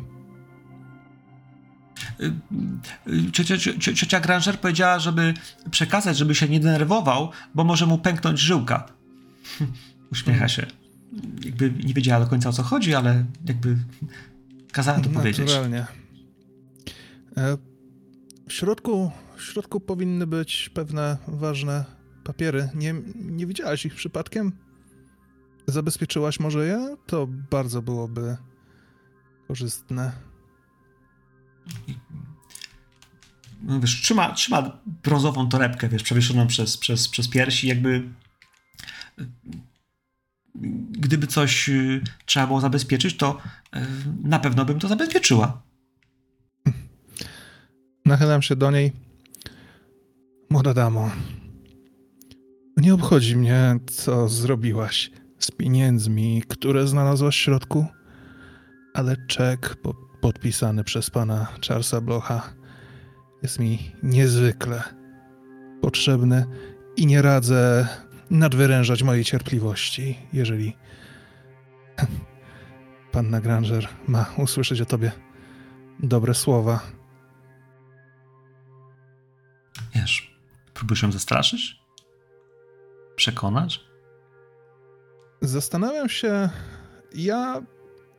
Moja postawa, moja twarz absolutnie zastraszaniu nie.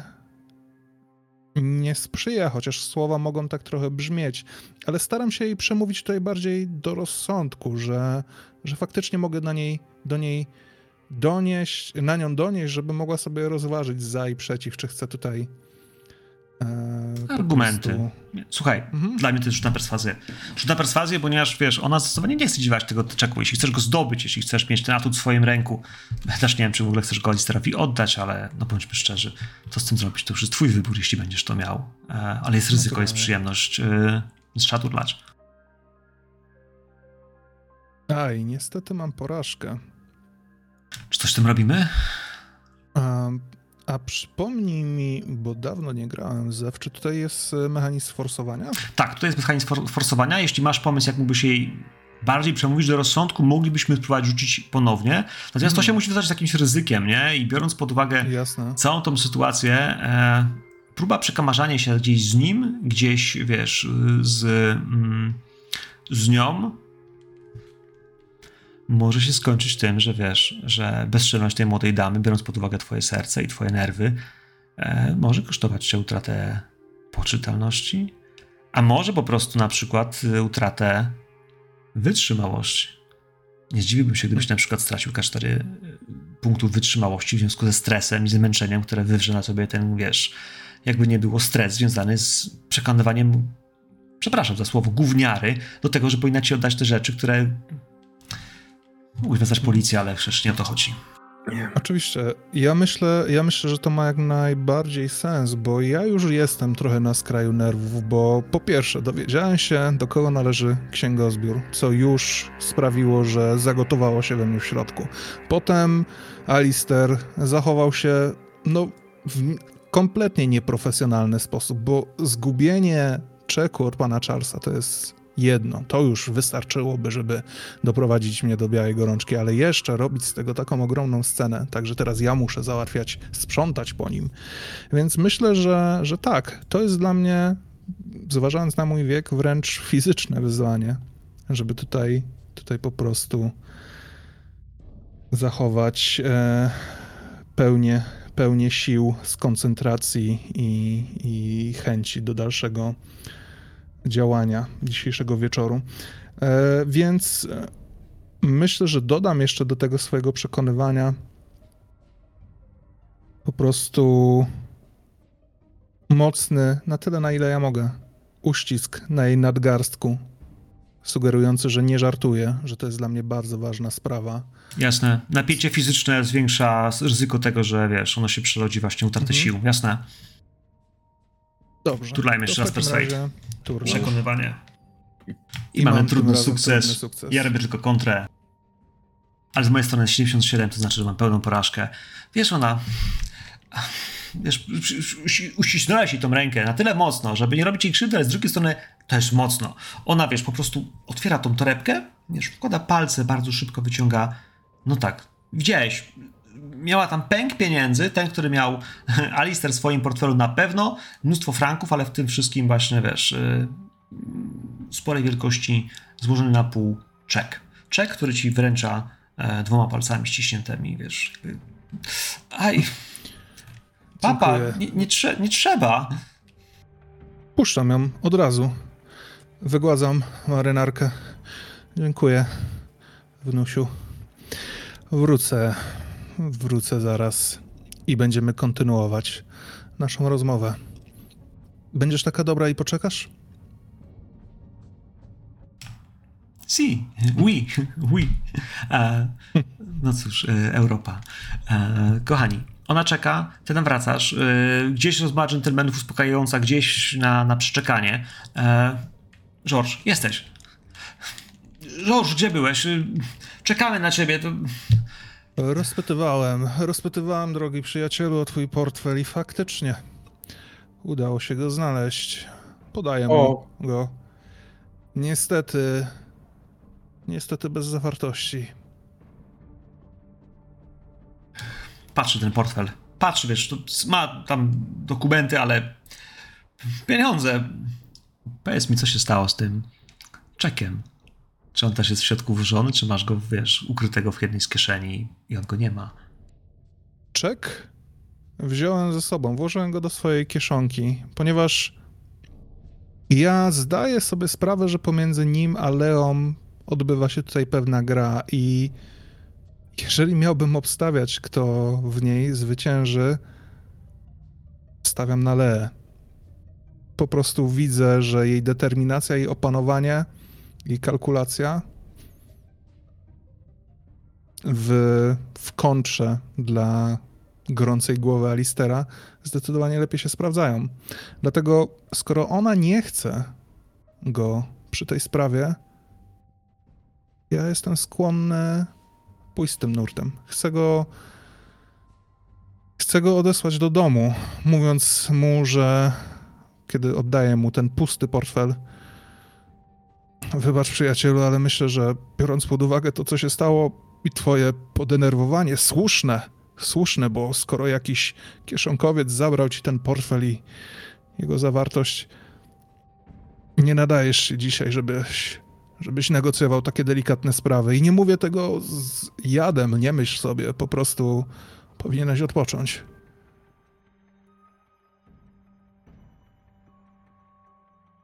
Bez pieniędzy, bez pieniędzy nic nie mogę z tym zrobić. Ja mogę pójść do banku, zablokować, O. spróbować zablokować ten czek i też mogę też wziąć pieniądze z mojego konta. Panowie, moglibyśmy się jutro spotkać, yy, wybrać tam ponownie. Ja przepraszam was za tą sytuację, ale po prostu to przecież ja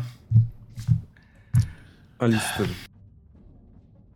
pójdź do banku, zablokuj ten czek, bo to jest teraz najważniejsze. W końcu zaginął. Nie chcemy, żeby ktoś inny wyciągnął te pieniądze i skorzystał z nich. Zablokuj, wróć do siebie, prześpij się. Jutro się skontaktujemy. Samego rana. Pier, ubiera Ja płaszcz. Ubiera płaszcz, bo czas goni, więc on tylko, wiesz, zaraz wam poda rękę, podziękuję. Zadzwonię do was, yy, do ciebie, Pier, bo to ciebie na pewno ma telefon. Mhm. Ja, ja dopiero jeszcze, kiedy on, on ubiera płaszcz, ja pokazuję Pierowi ukradkiem, być może stojąc plecami do Alistera, ten czek. że, że ja go mam. Wiem, że po nie w czasie, ale też nie był w stanie George aż tak mocno przewidzieć, co to się stanie. I mówi cicho, on jest, on jest o słabych nerwach, on nie, nie pomoże nam dzisiaj, ale my możemy to zrobić. Widzisz, że twarz Piera w tym momencie, jak dotychczas była jednak gdzieś tam czysta i raczej po prostu skupiona, to jego czoło bardzo mocno się zeszło i te brwi podniosły się. I zauważasz, że, Wyjaśnię ci to. no widzisz, że on nic nie mówi właśnie, tylko tak patrzy. Ale raczej nic nie, już nie mówi, patrzy, zostawia w tym momencie ten moment i tak naprawdę on swoje powiedział i on nie chce więcej pogarszać, bo on Mhm. nie wie, co się dzieje, więc on po prostu się jakby wycofuje i tylko stoi, obserwuje, jak Alister się ubiera. Ali, Alister, y, George chwilę widać, że przez chwilę drży mu głos, bo zastanawia się, co z tym zrobić, ale w końcu jesteś podenerwowany. Powiem kelnerowi, żeby zamówił dla ciebie taksówkę, zawiezie cię prosto do banku. Nie będziesz musiał się przejmować kierowaniem ani niczym. Także poczekaj tu chwilkę.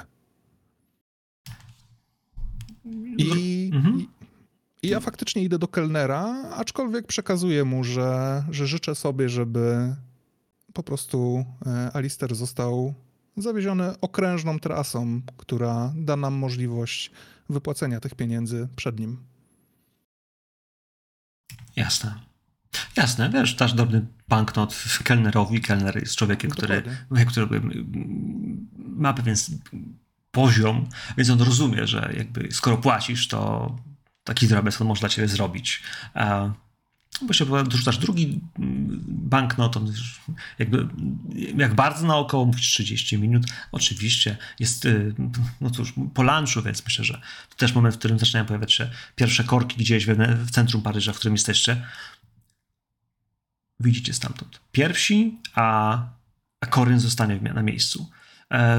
Panowie, w banku nikt nie, nie ma przeszkód przed tym, żeby spieniężyć wam ten czek. Macie ten czek, macie, no cóż, e, dokumenty, oni patrzą, że po prostu, nie, no cóż, jesteście obywatelami, e, macie, macie meldunek w Paryżu. E, nawet nie spisują was konkretnie, ale po sprawdzeniu, że faktycznie nie ukradliście tego, bo, no cóż, e, wydajecie się być dostojnymi dżentelmenami, e, paryżaninami, chyba w ten sposób się to mówi po polsku, e, pieniądze zostają wam wypłacone.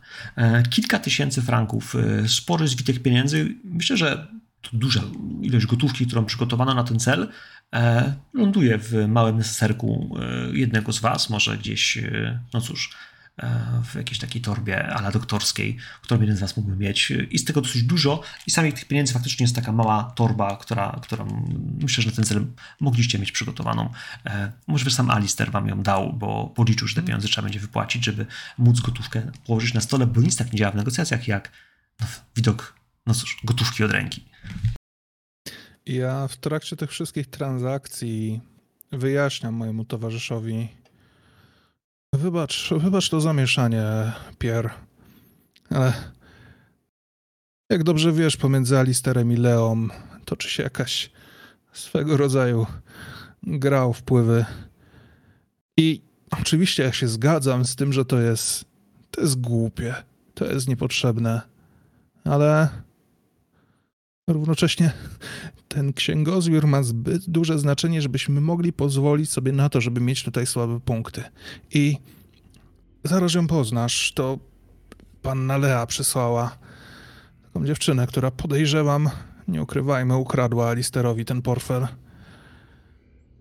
I panna Lea nie chciała, żeby Alister z nami udał się do rezydencji. I po tym, co widziałem, po tej scenie w restauracji, ja po prostu nie mogę podjąć tego ryzyka. Wolę. Wolę grać pewną kartą. Mam nadzieję, że to zrozumiesz. Wybacz, wybacz tą tajemnicę, wybacz tą. to przedstawienie, ale chciałem, żeby to odbyło się w miarę bezkonfliktowo. Oczywiście ja jutro wyjaśnię wszystko Alisterowi, Zaznaczę, że wcale nie zawiódł pana Charlesa, że wcale tego nie zgubił. Ale póki co wolałem, wolałem załatwić to w ten sposób. Myślę, że Pier dość długo przysłuchiwał się i też chwilę myślał jeszcze, kiedy tam to wszystko było załatwiane. Pięknie mówisz, George, o tym, że uważasz, że głupie są te wszystkie konflikty, ale mam wrażenie, że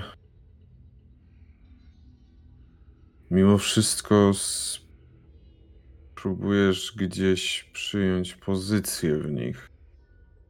Dobrze, no zgadzam się, że pan Alister nie był zbyt zdrowy, o zdrowych zmysłach dzisiaj. Uważam jednak, że to oszustwo i takie zachowanie to nie godzi mimo wszystko.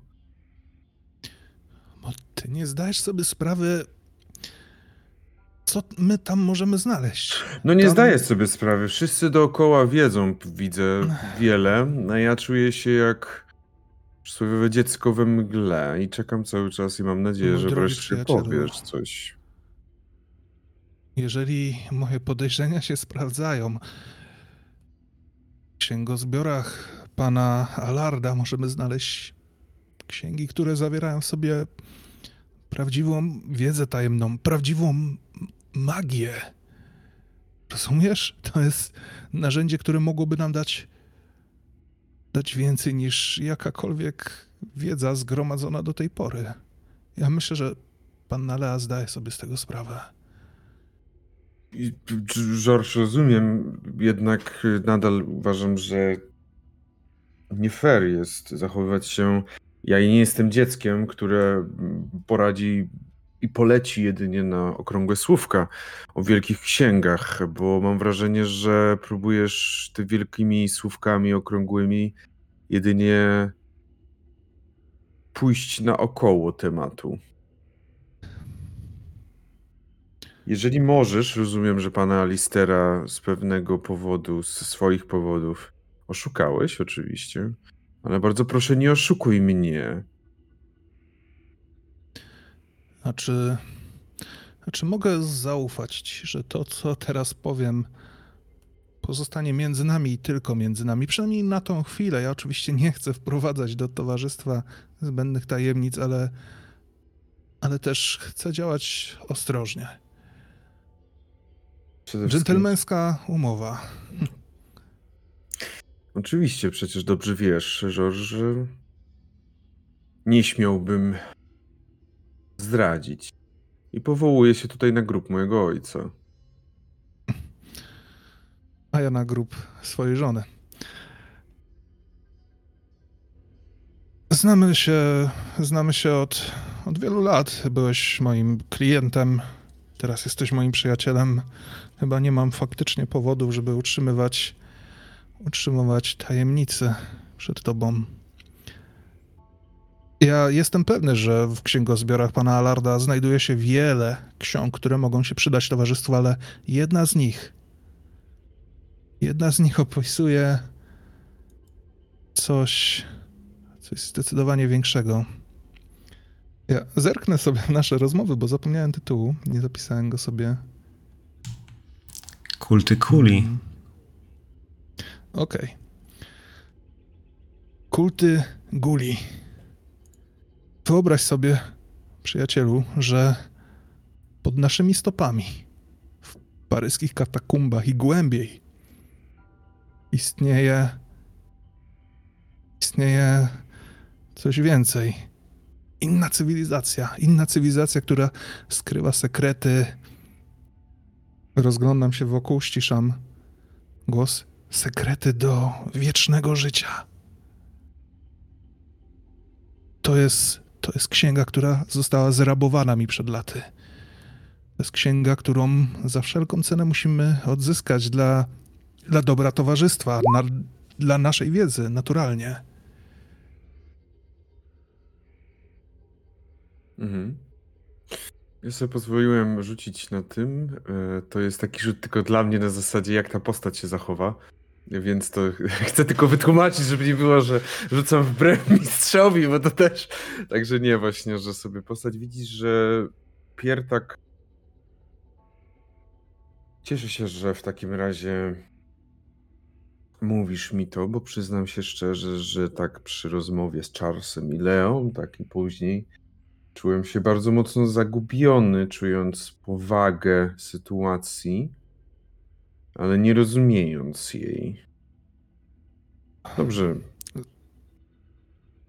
W takim razie będziemy musieli. Czy nadal w takim razie pozostaje plan udawania ważnej osobistości oraz ty, jako osoba, która ma pomóc mi w doborze ksiąg, czy coś jeszcze chcesz Myślę- mnie zaskoczyć?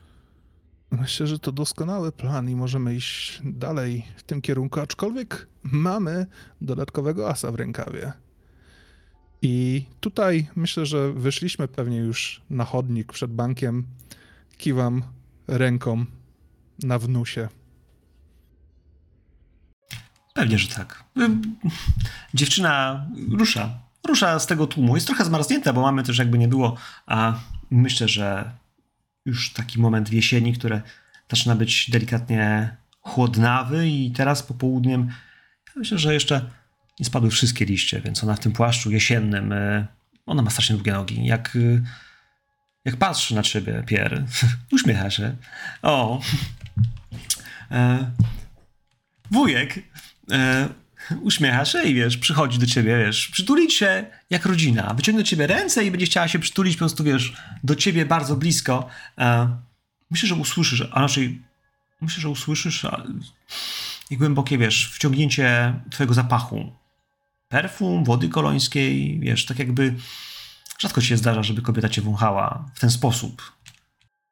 Ja myślę, że Pierre jest jak taki klasyczny ojciec z jakiegoś filmu, że on tak stoi i każdy mięsień jest napięty, bo on nie rozumie idei przytulenia. Mm, Tak bym to powiedział, może nie do końca było mu to dane. W każdym razie on tak. I jego wzrok ponad tą kobietą, która pewnie jest troszeczkę niższa, biorąc pod uwagę mm, statystyki Piera, jest troszeczkę niższa, pada i jest taki w stronę Żorża, bo czuję jakby Pier przed chwilą dostał jakąś dawkę wiedzy, która teoretycznie mu wyprostowała pewne rzeczy, a teraz znowu coś przychodzi, co sprawia, że Pier znowu niczego nie rozumie. To. To pomocniczka od panny Lei. E, Pochwal się, pochwal się, młoda damo, swoimi umiejętnościami. I widzisz, jak ona, wiesz, ona mówiłaś. ale ona wkłada rękę, wiesz, w płaszcz i wyciąga portfel, Pier, twój portfel. Mhm. To były sekundy, jakby ona się do ciebie przytuliła, ale jest kieszonkowcem. Ja myślę, że wiesz, ten drobny gest ma świadczyć o tym, że nie chciała ci nic ukraść, ale zdecydowanie. Jakby, ale myślę, że myślę, że George, ty zobaczysz, że jest spojrzenie na twoją stronę, tak jakby trochę. Czemu mu powiedziałaś, nie? Powiedziałaś, jak jakbyś popsuł zabawę, albo może liczyła, że też, wiesz, wyciągnie z nich dokumenty. Może Lea jej kazała, a może po prostu ona sama lubi to robić, ale oddaję ci z powrotem, trochę tak jakby wiesz, ale bez, bez, bez, bez, bez nuty, jakiegokolwiek zażenowania, wstydu, oddaję ci go jakby. Y, y, Zgubiłeś? Ja biorę, otwieram portfel, jako już tam gdzieś pewnie jakieś, jakimiś środkami dysponuję, chciałbym wyciągnąć takie, no nie, że jakoś wiele, ale tak, żeby tak z tydzień czy dwa przeżyć spokojnie na jakimś jedzeniu. Chciałbym jej to wręczyć, te pieniądze, na takiej zasadzie zwrócić się, nie chcę rzucać na zastraszanie, bo mam nadzieję, że nie będę tego potrzebował, ale tak dość dosadnie, patrząc jej prosto w twarz, nigdy więcej tego nie rób i dać jej te pieniądze, żeby schowała sobie tak wręcz tą rękę, jak, jak ona gdzieś tam to daje, no żeby skierować w stronę jej kieszeni i odłożyć swoją i zwrócić się do Żorża. Ona, ona, ona te pieniądze oczywiście weźmie. Wiesz, ty, dajesz jakąś jałmużnę, ona wyciągnęła cały portfel Alistera, więc jakby wiesz, ale żadne pieniądze w jej sytuacji nie są złe. Wiesz, że chowa je e, w połę marynarki, w sensie w kieszonkę gdzieś. E, No i wiesz... e, Późno jest, powinniśmy jechać, jeśli ciocia ma dostać e, mm, rzeczy, o które prosiła przed wieczorem. W takim razie ja zapytam jeszcze raz ciebie, George. E, Oczywiście cały czas przyjmując, iż wszelkiego rodzaju spory są głupie, ale jak to ma się do naszego planu? Bo nie rozumiem, w jaki sposób Panna miałaby nam pomóc, jeżeli W taki, mój drogi, że jeżeli nasze negocjacje zawiodą, nie możemy wykluczyć i takiej ewentualności, mamy dodatkowe możliwości. Panna, zerkam na nią, bo nigdy nie powiedziała mi swojego imienia. Melanie, Panna Melanie ma wyjątkowo zręczne palce. Nie rzuca się w oczy i jeżeli zajmiemy córki pana Alarda odpowiednio długo rozmową, myślę, że będzie w stanie przynajmniej ocenić skalę księgozbiorów i najważniejsze pozycje, które można z niego pozyskać.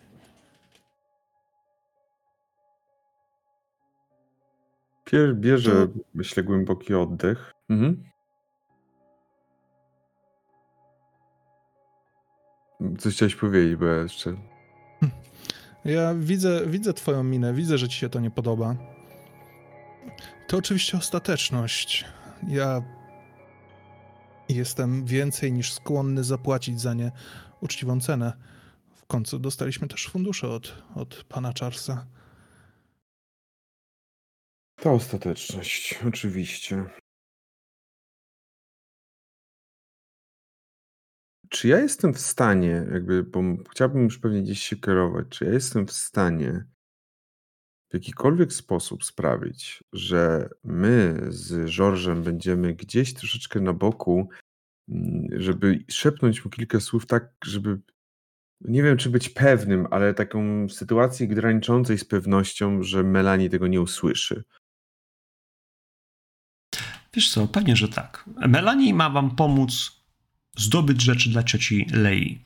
I jakby to jest jej priorytet. Ona się chyba nie bardzo orientuje w waszych politykach. E, Ona jest złodziejką i to raczej zwinną i sprawną, ale zdecydowanie niespecjalnie zamożną, więc to jest raczej narzędzie niż y, uczestnik rozgrywki. E, Jeśli powiedzieć, żeby szła przed wami może, wiesz, albo kilka metrów, y, bo chciałbyś porozmawiać y, z dziadkiem, to ona rzeczywiście, wiesz, te kilka metrów odejdzie, na tyle, żebyś mógł spojrzeć za nim i faktycznie widzieć, że ona, wiesz, trzyma się te kilka kroków za wami, a Okej. może nawet przed wami. Natomiast jeśli powiesz, no, gdzie ma iść? Z przodu czy z tyłu? Myślę, że z przodu i jakby Więc- ja się boję o portfel. Więc przyjacielu to jest taki moment, w którym ona też się odwróci, ale jednocześnie zauważy, że jest to takie spojrzenie, które mimo jej młodego wieku jest gdzieś świadome tego, że wiesz, że, że będziesz się patrzył jak ona idzie, więc będziesz patrzył się na jej smukłą sylwetkę, a może też na jej pośladki y, i gdzieś w tym duchu po prostu określenia cię jako mężczyzny, y, wiesz, tamtych czasów, e, wiesz, po prostu e, spo, spo, spogląda z taką, nie powiem, że kąśliwością, ale świadomością tego, e, no właśnie, czego świadoma jest też Lea, czyli własnego seksapilu i gdzieś seksualności, w której, e, no bądźmy szczerzy, ona chyba zdecydowanie jest świadoma e, równie mocno. E, więc ona tylko spojrzy na ciebie, ale będzie szła dalej, już nie odwracając się i jakby, no właśnie, na tyle daleko, żebyś mógł szeptać mu do ucha na tyle, ile chcesz, a też nie zmuszając się do strasznego szeptu e, z racji, no cóż, nagrania. George, e, szanuję cię oczywiście, pewnie wiesz, przyjacielu, tak jak sam stwierdziłeś za czasy poprzednia i teraz za nasze wspólne działania w towarzystwie. Nie podoba mi się jednak, że podejmujesz w tej sprawie decyzje, które są w zupełności nie dyskutowane ze mną, skoro razem mamy się tym zajmować. Ja rozumiem, że może Alister nie był zbyt przy zdrowych zmysłach dzisiaj. Widać, że go stres zjada. Jednak osobiście nie podoba mi się ingerencja Lei.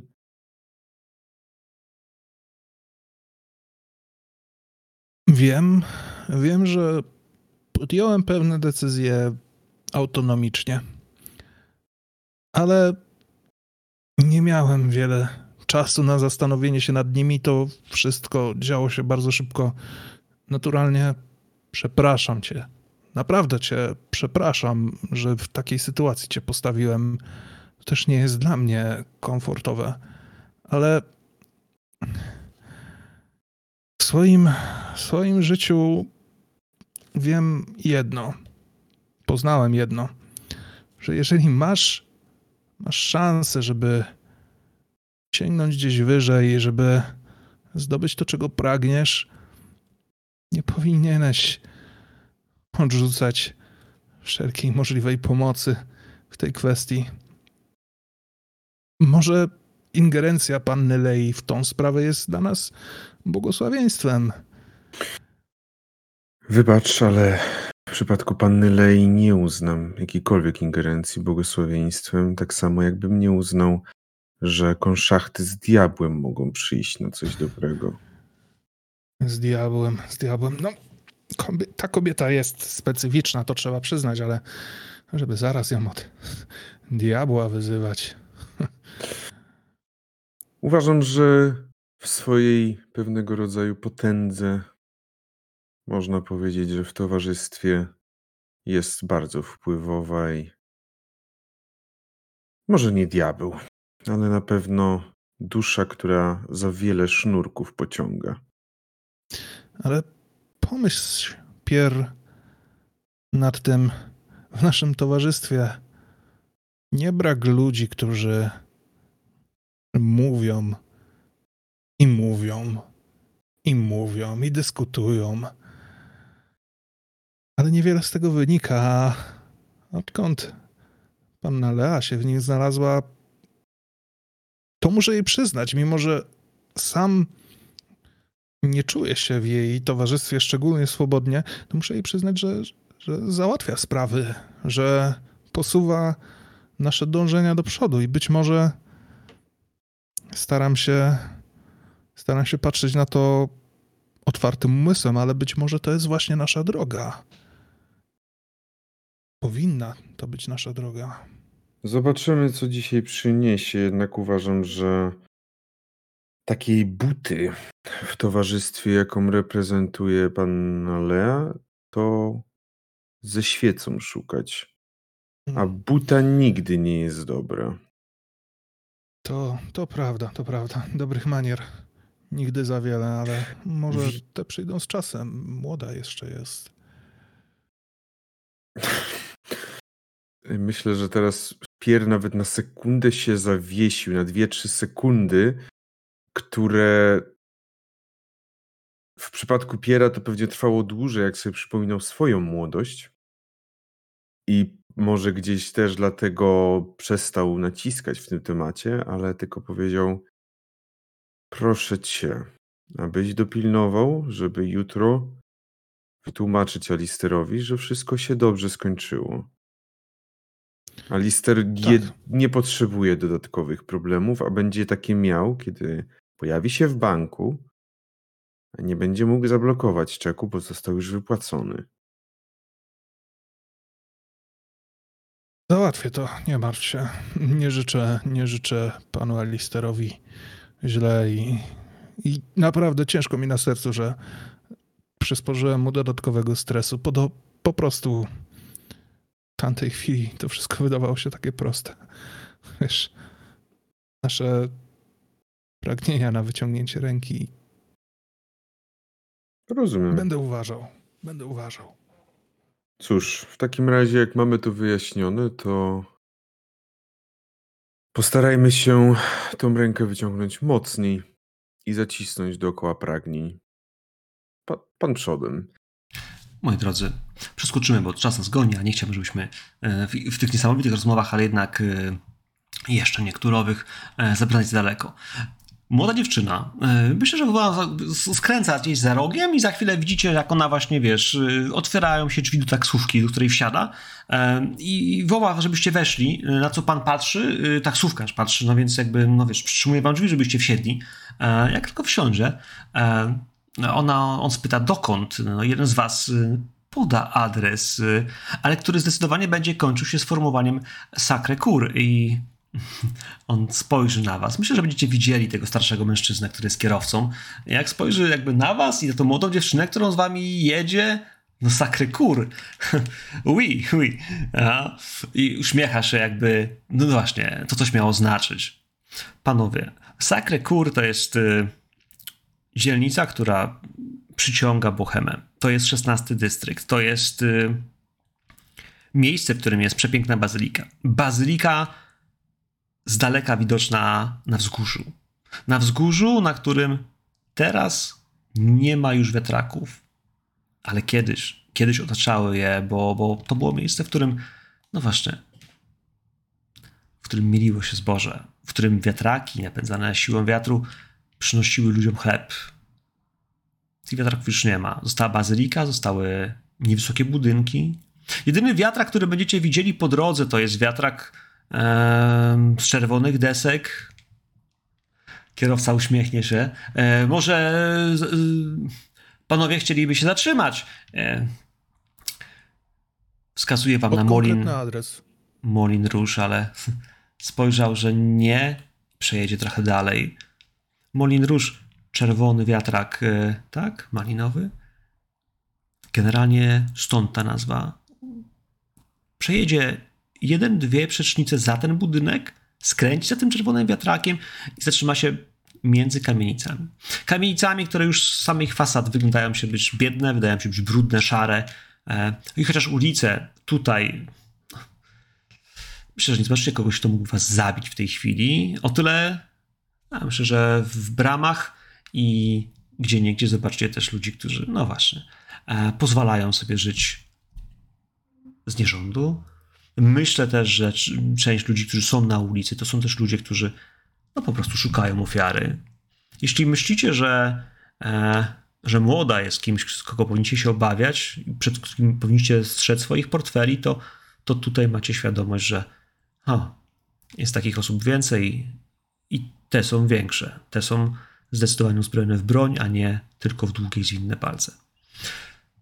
Taksówkarz was zostawi. Kiedy wysiądziecie, moi drodzy, kamienica, przed którą stoicie, ma dwa piętra, myślę, że kilka schodów, które prowadzą na takie wyższe półpiętro, też zejście do sutereny, czy też podpiwniczenia. E, klasyczne budynki, jak na Paryż, wąskie, e, z jasnego piaskowca, który w tej chwili jest przykurzony, gdzieś kilka klonów w koszach postawione przy ulicy, ale, ale w tej chwili bądźmy szczerzy, jest jesień, więc i mnóstwo tych, tych, tych brudnych liści gdzieś poupadających na, na, na, na chodniki, które też są brudne, które nie są specjalnie mocno sprzątane. Zapach y, mokrości, myślę też mokrych liści, zapach pierwszych palonych w piecach, wiecie, mokrych desek, tego co zbierało się przez wakacje, przez lato, kiedy kupiono to drewno, no to jeszcze jest mokre gdzieś. E, myślę, że czuć ten zapach. Też gdzie niegdzie czujecie też zapachy niestety e, miejskiego życia, więc, więc, więc, więc może i moczu, może gdzieś kanalizacji, która gdzieś tu wybija przez, przez, przez, przez kanalizację, przez, przez e, e, pokrywy ściekowe. Kiedy mówimy o kanałach, kiedy mówimy o podziemiach Paryża, Paryż od e, blisko dwudziestu kilku lat ma też metro. Tutaj to miejsce e, jak i całe miasto jest głęboko skanalizowane i całe życie, tak zwane podziemne, no jest dla ciebie, Georges, zdecydowanie wielką zagadką, tajemnicą, niewiadomą. E, wiesz, że kiedy czujesz ten zapach, to nie mógłbyś tam pewnie zejść, nie? A może byś chciał? Ja, ja lubię sobie wyobrażać, że, że mógłbym tam zejść, że, że eksploruję to, co, co kryje się pod ulicami tego miasta, ale, ale nigdy nie znalazłem sobie na tyle determinacji, na tyle odwagi. Tłumaczę to sobie małymi zasobami wiedzy. Póki co. Póki co to jest najważniejsze słowo w tym wszystkim. Kiedy pojedziecie, moi drodzy, po schodach, zapukacie do drzwi, kołatka zastuka dźwięcznie kilka razy. Myślę, że usłyszycie e, kroki, no i w drzwiach stanie po drugiej stronie dziewczyna. Dziewczyna, która jest blondynką. Blondynką niewiele starszą od y, waszej złodziejaszki. Dziewczyna o krótko przyciętych włosach, lekko podkręconych, y, filigranowej budowie, y, przepiękna. ale jednocześnie smutna, bo, bo ubranie, które ma na sobie ubrane, jest po części czarne, po części gdzieś szare, jest w żałobie. I strój bardzo mocno to odzwierciedla. Y, myślę, że jest delikatnie umalowana. Jesteśmy w Paryżu, ja myślę, że nie pozwoliłaby sobie na funkcjonowanie bez makijażu, ale mimo wszystko, no właśnie, jest bardzo młoda. Na jej twarzy odbija się trochę, trochę wystraszenie i jakby. Dzień dobry. O co chodzi? Próbuję jako Pierre nabrać najładniejszego uśmiechu, a że Pierre ma dość, dość sporo uroku osobistego, to tutaj gdzieś to się na pewno pokazuje.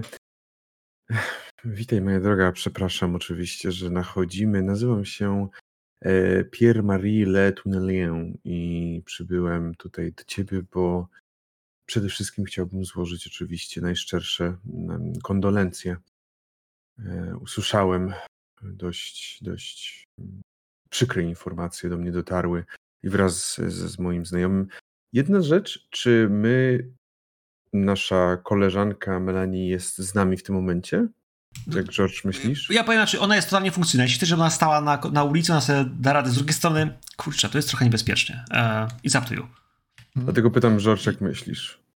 Ja myślę, że mogliśmy to omówić po drodze i ja bym proponował, żeby, żeby wprowadzić ją tutaj z nami, bo zawsze jej ekspertyza, jej, jej umiejętności mogą się przydać na miejscu, a być może może w tym przedstawieniu odegrać twoją córkę, albo właśnie możesz być jej mhm. wujem, tak jak cię nazywała, więc...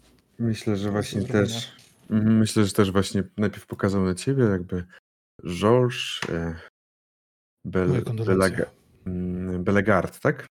Belgard, tak. Belgard, dobrze oraz Melanie, czyli moja córka. Mm. Naprawdę y, osobiście znałem, znałem mm, świeć Panie nad jego duszą Żaka i cóż, nie mogłem sobie nie pozwolić na przybycie z kondolencjami. O, to bardzo miło z pana strony, z panu strony. Bardzo proszę, zapraszam ja nie spodziewałam się gości. Nie były Państwo na pogrzebie. To Was prowadza. Myślę, że przez, przez, przez mały przedsionek do, do salonu, w którym jest oczywiście stół jadalny, jest, jest, jest, jest kilka krzeseł. Próżno szukać jakiejś wielkiej biblioteki w tym miejscu. E, na ścianie jakiś drobny pejzaż, ale, ale samo miejsce wydaje się być e, umeblowane raczej niestety e, biednie i no i samo to miejsce wydaje się być, no, powiedzmy szczerze, Pierre, chyba poniżej twojego standardu. Nie wiem, jeśli chodzi o Georges, o twój, ale, ale zdecydowanie widać, że no, o ile kamienica sama w sobie chyba jest cała ich, ale nie mają służby, jednocześnie to miejsce po wystroju wnętrza no, sugeruje, że e, nie kupowali droższych mebli. Nie wiem, czy to kwestia praktyki, czy braku zasobów, ale słowo brak zasobów może być tutaj kluczowe. E, bardzo proszę, ona siądzie, wiesz, ale nic wam nie proponuje. Gdzieś mhm. siądzie. Państwo nie byliście na pogrzebie. Ja nie, nie, nie, nie wiedziałem nawet do kogo wysyłać te zaproszenia. Nie, jakby chciałbym położyć rękę na takim trochę bardziej ojcowskim stylu, wiesz, że jakby jak on ma, może dziś ma tą rękę takim właśnie, że położyć takim uspokajającym stylu. Nie, proszę, nie stresuj się, bo nie przyszedłem tutaj, żeby stresować ani coś. Ja z twoim ojcem też znajomości to tak troszeczkę w, w, ostatnich latach raczej gdzieś umilkła ta znajomość, nie będę udawał, ale przyszedłem raczej do ciebie właśnie z takim próbuję odgrywać jak najlepiej, Pier, na pewno tę scenę. Cóż, po prostu przyszedłem, jeżeli mogę jakkolwiek wesprzeć cię, jeżeli potrzebowałabyś czegoś, to oczywiście mm, jeżeli tylko będę, będę mógł jakkolwiek pomóc sposób, to chciałbym, nie krępuj się, chciałbym podać jakąś wizytówkę. Na pewno mam coś, czy jakiś tam numer telefonu. Myślę, że coś takiego mogę mieć. Przyjacielu, masz taką umiejętność, to nazywa się credit rating, e, majętność. To jest odzwierciedlenie twojego tak naprawdę zasobów finansowych, tego jak bardzo jesteś też zamożny, to nie tylko to, ile masz pieniędzy wychodzi w banku, ale też mhm. to, jak się ubierasz, jak się nosisz, jak się zachowujesz, to też przenika przez człowieka. E, jak to mówią? E, no właśnie. Me rolling. Credit rating. Pięknie. Pięknie, wiesz, ona, ona patrzy, ale natychmiast jak tylko, wiesz, dasz wizytówkę, ona patrzy na, na ciebie, George, na, na, na młodą dziewczynę, e, która też odwiedziła jej do Melanie. Melanie, jak to Melanie? Ona bez skrępowania, wiesz, rozgląda się po tym miejscu, ale z taką dozą deza, dezaprobaty e, co do biedy tego miejsca. Ona myślę, że zna jakby ten poziom biedy i to jest jak najbardziej jej poziom, ale, ale zdecydowanie chyba nie tego chciała od niej e, pani Granger. E, tutaj nie bardzo jest nawet co ukraść, no jakby sztuczce są i to chyba wszystko, co można by spróbować zrobić, ale nikt wam nawet tej herbaty nie proponuje, chociaż serwis jeszcze stoi. I szczerze mówiąc, ja tata, tata zostawił y, cały dom y, mi i wszystko, wszystkie swoje ruchomości, nieruchomości. Ja rozmawiałem z prawnikiem, ale on powiedział, że tatko y, ma sporo sporo długów do spłacenia i zaczęli przychodzić wierzyciele. Ja nie, nie, mam, nie, mam, nie, nie mam pieniędzy, nie, nie mam bardzo... Na to zajmowało się pieniędzmi. Ja liczyłam, że jeszcze mam czas, zanim się... Rozumiem, jak, jak rozumiem, widzę, że chcę tak troszeczkę właśnie też w stylu trochę wręcz patrymonialnym, jakby, żeby uciszyć. E, ja to całkowicie rozumiem, właśnie też, no, nie będę udawał, starych czasów znałem Żaka i trochę wiedziałem, jak to u niego wyglądało. Potrafiło bywać. Powiedz mi, czy potrzebujesz w takim razie jakiegoś takiego wsparcia? Oczywiście dla mnie to nie ma żadnego problemu za stare czasy, za to, co przeżyliśmy z Żakiem swego czasu, jak najbardziej. E, bez problemu. I chciałbym sięgnąć do mojej książeczki czekowej. Mm, i wypisać taką kwotę, która w sensie nie, nie, żeby to była najwyższa kwota teraz na świecie, ale taka, która może zrobić na niej wrażenie, nawet jeżeli musiałbym gdzieś sięgnąć mm, do tego, do, mojego, do mojej majątności, do jakichś tak zasobów. Nie chciałbym dawać tych pieniędzy, które mamy, bo na razie nie chciałbym robić z tego takiego targowego klimatu, tylko właśnie elegancko ciągle iść że słuchaj, wiesz, ona widzi, że ty jesteś bogaty. W sensie, wiesz, no, twoje, twoje, twoje spinki do rękawów są tak drogie, że wiesz, ona może kupić sobie no. cały strój, który ma na sobie i mimo wszystko, wiesz, ona jak zaczyna widzieć, że wciągasz książeczkę, jakby nie protestuje, ale jednocześnie, wiesz, składa ręce na piersiach i, i jakby, wiesz, patrząc jakby jakie, jakie tam liczby będziesz wpisywał. Właśnie... Moment, w którym zaczynasz wpisywać, wiesz, pierwszą jedynkę, bo myślę, że ono, wiesz, może nawet dwójkę, ale jeszcze myślisz o ilości zer, która się tam powinna pojawić. Jest momentem, kiedy, wiesz, pojawia się ten pierwszy napis, kiedy drugi, to jest moment, w którym usłyszysz bum, bum, bum, bum, bum, wiesz, taka łatka napierdala w drzwi bardzo głośno. Wy stukaliście bardzo, wiecie, precyzyjnie, delikatnie, no nie chcecie wzburzać właściciela. A tutaj, słuchajcie, ewidentnie ktoś się robi do drzwi. Bum, bum, bum, bum, bum.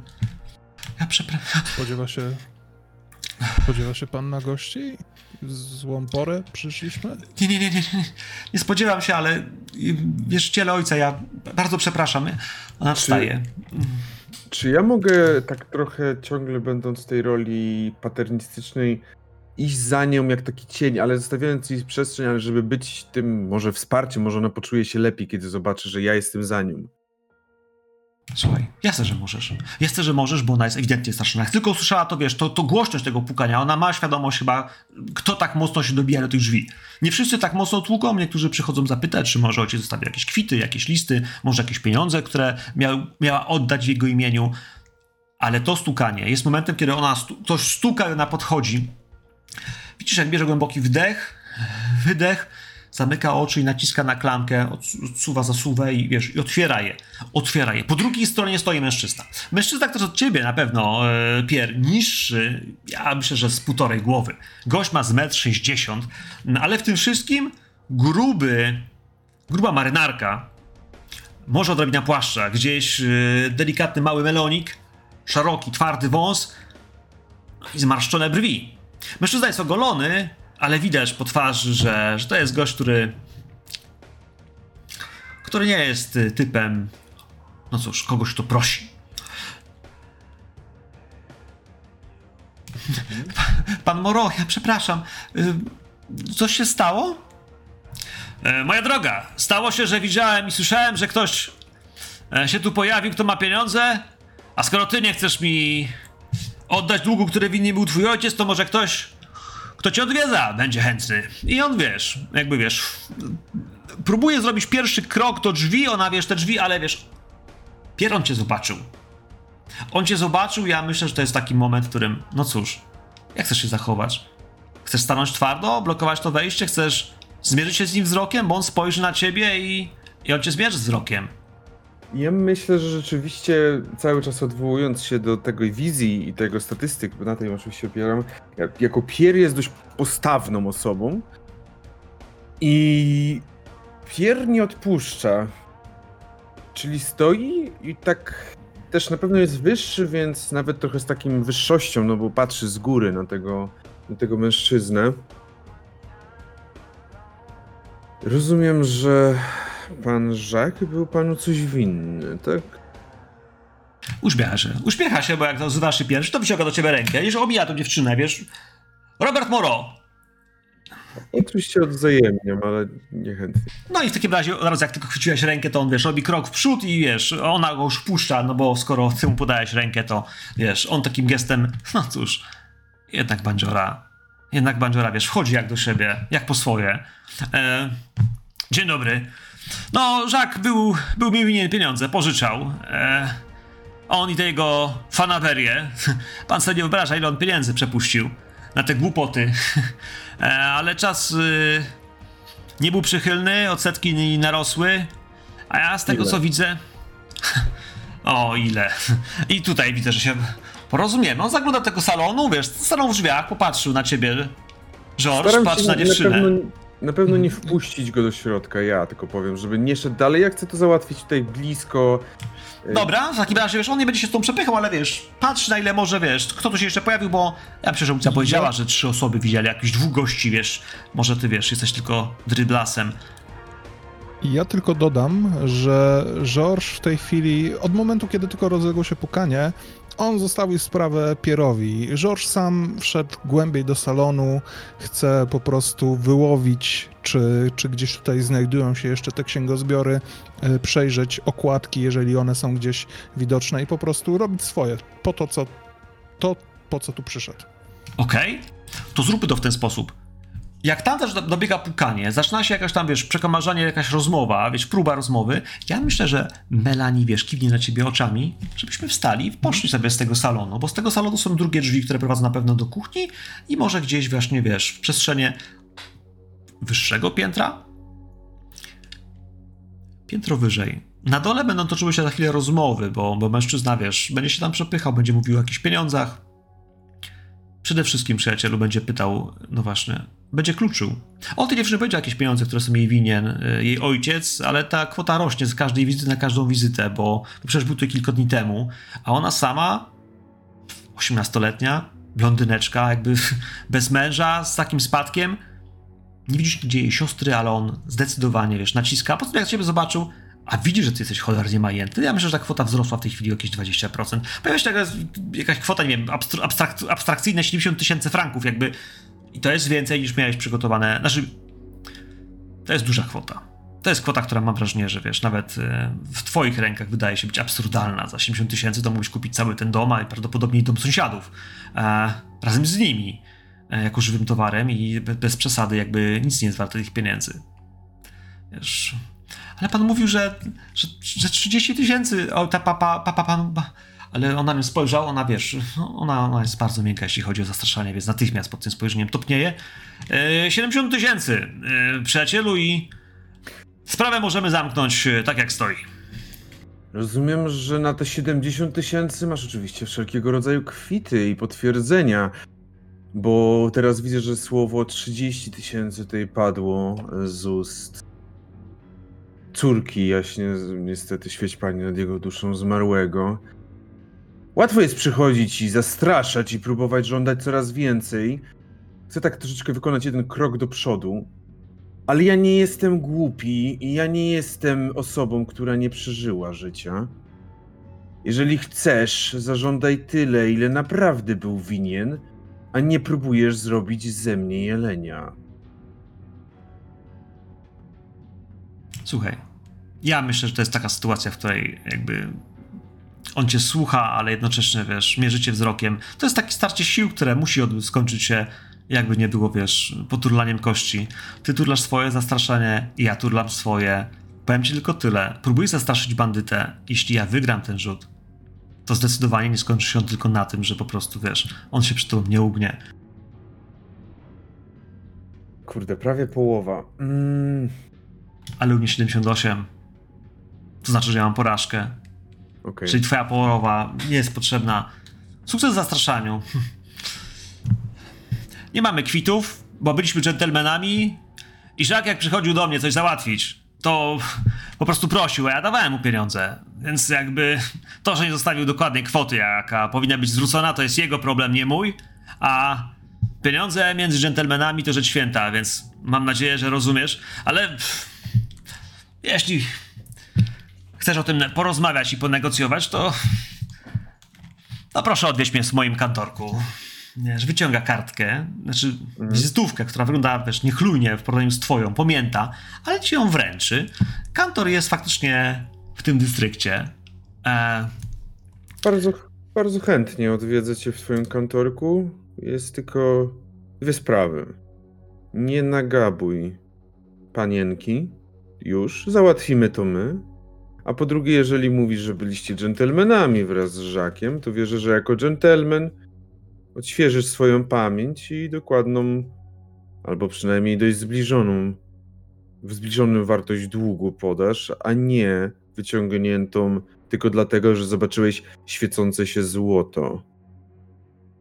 Chciałbym zacisnąć mocniej tą moją tą laskę, tak żeby ten kogut, ta, ta głowa koguta teraz bardziej tak złowrogo wyglądała jak fantastyczne narzędzie zbrodni.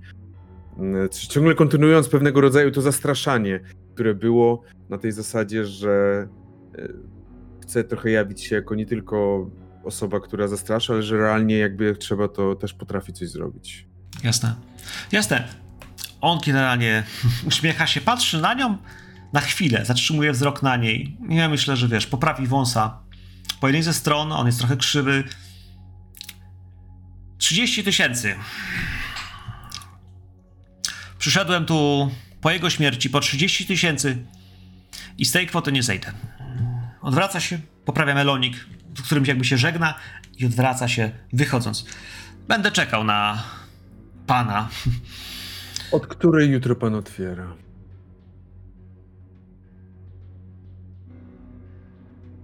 Jestem cały czas. Czerwony trzewiczek jest zawsze otwarty. Uśmiecha się. Uśmiecha się czerwony trzewiczek, brzmi jak nazwa domu uciech i prawdopodobnie nim jest. Nie, nie bez powodu ta okolica jest okrzyknięta taką, a nie inną sławą.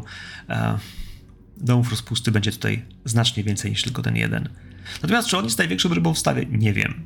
Nie wiem, wiem tylko, że w tym samym czasie, piętro wyżej, ktoś po schodach, ja myślę, że to nie jest tak nawet, że George no musi się specjalnie, wiesz, e, skradać, bo, bo Melanie po prostu, wiesz, bez, bez, bez, bezpardonowo rusza w te, na, te, na te schody i wiesz, i po, po, po dwa susa w górę, wiesz, rozglądając się i bardzo szybko widzisz, jak wiesz, naciska jedną klamkę do jednego pokoju, wiesz, patrzy, że sypialnia, sprawdza, że coś tam, nagle wiesz, w którymś miejscu zatrzymuje się przed klamką, która jeszcze nie otwierała, ją naciska.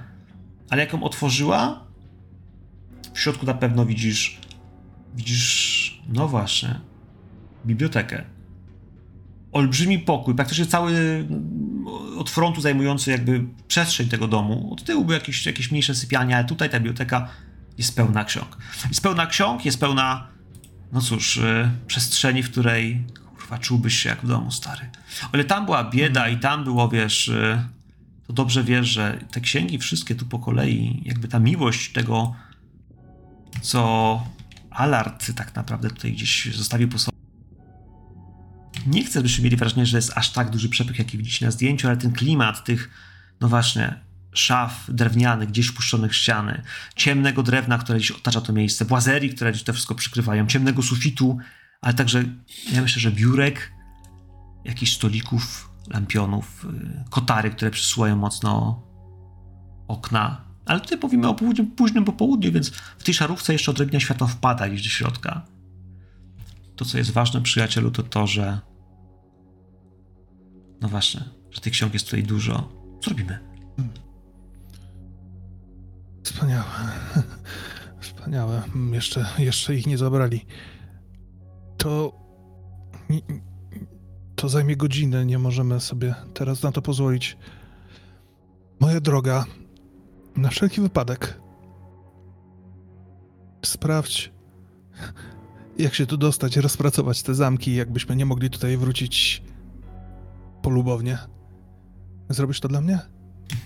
Uśmiecha się. Uśmiecha się, zaczyna, wiesz, rusza, wiesz, w, w, w korytarze. Sprawdzić, wiesz, okna, sprawdzić tylnie wyjście, sprawdzić, wiesz, może wejście na dach. W sensie ona nic nie będzie kradła, ale jak powiedziałeś zadanie, to ona dokładnie wie, co ma zrobić. Jakby miała tu przyjść w nocy, ona będzie wiedziała, jak ma tutaj wejść. Dokładnie. E, przygotuje sobie wszystko, może nawet otworzy niektóre zamki, a może niektóre, wiesz, za- zasówki w oknie. E, może nikt, kto obserwuje ten dom od dawna, nie pomyśli, że mogłyby być otwarte. Zniknie. A co zostajesz sam w tej przestrzeni? Ja sam toczę spojrzeniem po tych półkach. Oczy mi się z pewnością świecą, bo, bo to jest prawdziwe bogactwo. I dosłownie i metaforycznie. Bo podejrzewam, że gdyby córka Żaka miała na tyle rozumu, żeby spieniężyć tą kolekcję, to by mogła spokojnie z tych długów jej ojca wyjść, ale, ale ludzie zawsze ignorowali potęgę drzemiącą w książkach. Ja. Kusi mnie, kusi mnie mocno, żeby przejść pomiędzy półkami, żeby przesunąć palcami po grzbietach, żeby zacząć szukać tego jednego konkretnego, ale ja wiem, że teraz, teraz na to nie ma czasu. Utwierdzam się tylko w przekonaniu, że to, po co tutaj przyszliśmy, jest na wyciągnięcie ręki i z tą wiedzą po, przyznaję, po paru minutach pełnego podziwu e, oglądania tej kolekcji, chcę, chcę wrócić na dół. Jeżeli to możliwe, być może zanim skończy się całe to zamieszanie, a jeżeli już po nim, to po prostu wytłumaczyć się, że e, szukaliśmy toalety albo po prostu przestraszyliśmy się. To jest jak najbardziej, e, jak najbardziej, wiesz, e, trafne określenie. Szukaliście toalety. Zgubiliście się. Dokładnie. Zejdziesz na dół. Drzwi usłyszałeś jeszcze na schodach, a może gdzieś będąc właśnie, już na dole, że się zamykają. Zamykają się i ta dziewczyna. Ja myślę, że George, może to widzisz, no ale tak, że, że, że, że, mm, że Peter nie jest, że Pierre nie jest e, świadomy tego spojrzenia, że wiesz, tego, co tam się dzieje. Dziewczyna, jak wiesz, skończyłeś Pierre, tam atakować tego człowieka, ścisnąć tak po nim, wiesz, bezceremonialnie, bezpardonowo, bez, bez strachu tak naprawdę, zastraszać go, bandytę, to wiesz, to jest. y, jest moment, w którym wiesz, jak ona wiesz. Spojrzy na ciebie, to zobaczysz, że wiesz, pojawiają się łzy, które wiesz, trzymają się jak perły e, na dolnych powiekach i po prostu w którymś momencie, wiesz, one po prostu polecą, popłyną po policzkach, takie potężne dwa grochy ciepła, ale wdzięczności, wzruszenia. Jakby wiesz, widzisz to, że ona po prostu wiesz, rozpłakała się, ale nic nie mówi, ale widzisz taką wdzięczność w jej oczach, nie da się tego szukać, nie da się udawać tak bardzo. Tyle ciepła, tyle, tyle wiesz, tyle serca naraz, na rę- wciągnięciu ręki. Wiesz, ale, Na ale pewno chcę y, tak to trochę też w stylu ojcowskim, jakby ją gdzieś y, do siebie przyciągnąć, tak żeby właśnie uspokoić, że no już wszystko, no już spokojnie, chodźmy, usiądźmy, napijmy się jakiejś herbaty i żeby, żeby się uspokoić po tej sytuacji niemiłej bardzo. Ja też odchrząkuję, żeby zaznaczyć swoją obecność, żeby nie czuli się zakłopotani tym, że, że najdę ich. Rozumiem, że udało się załatwić te nieprzyjemności. Tak, ja bardzo dziękuję. To, to jest. Ja, ja z tym wszystkim zostałam. Ja. Ojciec. Nie martw się, nie martw się, dziecko, pan Pier. Wszystkim się zajmie, to jest prawdziwy anioł stróż. Ale nie wiem, czy to właściwa pora, ale pan Pier wspominał mi, kiedy szliśmy do pani, że w dawnych czasach pożyczył pani ojcu parę, parę książek. Czy, czy byłaby pani na tyle miła, żeby żeby sprawdzić dla nas, czy one są jeszcze w księgozbiorze pana ojca. Myślę, że taki drobny gest wdzięczności za, za pomoc pana Piera byłby bardzo doceniony. Widzisz, że wiesz, widzisz, że jej oczy zmi- zmieniają się, wiesz, swoją naturę. Z tych takich zapłakanych, wdzięcznych wręcz z ulgą zaczyna narastać w nich inna emocja. Emocja, która, wiesz, te łzy gdzieś mocno hamuje, ona się zaczyna, zaczyna mykać sobie, napinać. Ja... Pan... Pan przyszedł tutaj po książki? I napatrzył pierw swoją stronę, bo on powiedział, że to są twoje książki, że ty je pożyczałeś. Po, Nie przyszedłem, przede wszystkim przyszedłem złożyć kondolencje. I ona patrzy na ciebie, George, jakby. Ale. Ja. Tato. Ja nie wchodzę do jego biblioteki, on. On tam umarł. Ja. O, Dobrze. I jeszcze znowu chciałbym. To może. Widzisz, pan tutaj, George, posiada doświadczenie z książkami. No nie będę udawał, na pewno zależy mi na kilku książkach, ale jeżeli pozwolisz, on mógłby wejść, zobaczyć. Ja bym chętnie z tobą posiedział i porozmawiał, ewentualnie napił się herbaty, jeżeli to by ci nie przeszkadzało. Uśmiecham się takim ojcowskim uśmiechem. Ojcowskim. Ale wiesz, ty do niej ojcowskim, ale jesteś jej wybawicielem. Ta różnica wieku, jakkolwiek duża, jesteś, wiesz, jednak. Kurczę. Przystojnym, bogatym człowiekiem, sportowanym, dobrze zbudowanym, postawnym, z charakterem, jak widać. Ja myślę, że wiesz, ona siądzie obok ciebie i zdecydowanie będzie patrzyła na ciebie nie jak na ojca. Mhm. Natomiast chyba nie wykorzysta w żaden sposób, wiesz, y, sytuacji do tego, by wykonać jakikolwiek ruch. Ona prostu, wiesz, jakby na razie jest po prostu tobą zauroczona. Chyba nawet nie z twojej winy, albo nie nie, nie z twojej y, woli, o tak. A, więc siądzie. Jak pan, jak pan...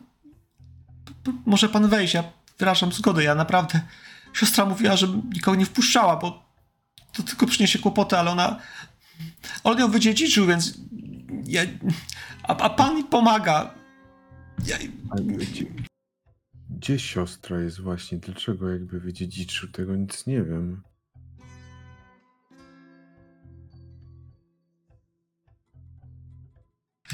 Moja starsza siostra, ja...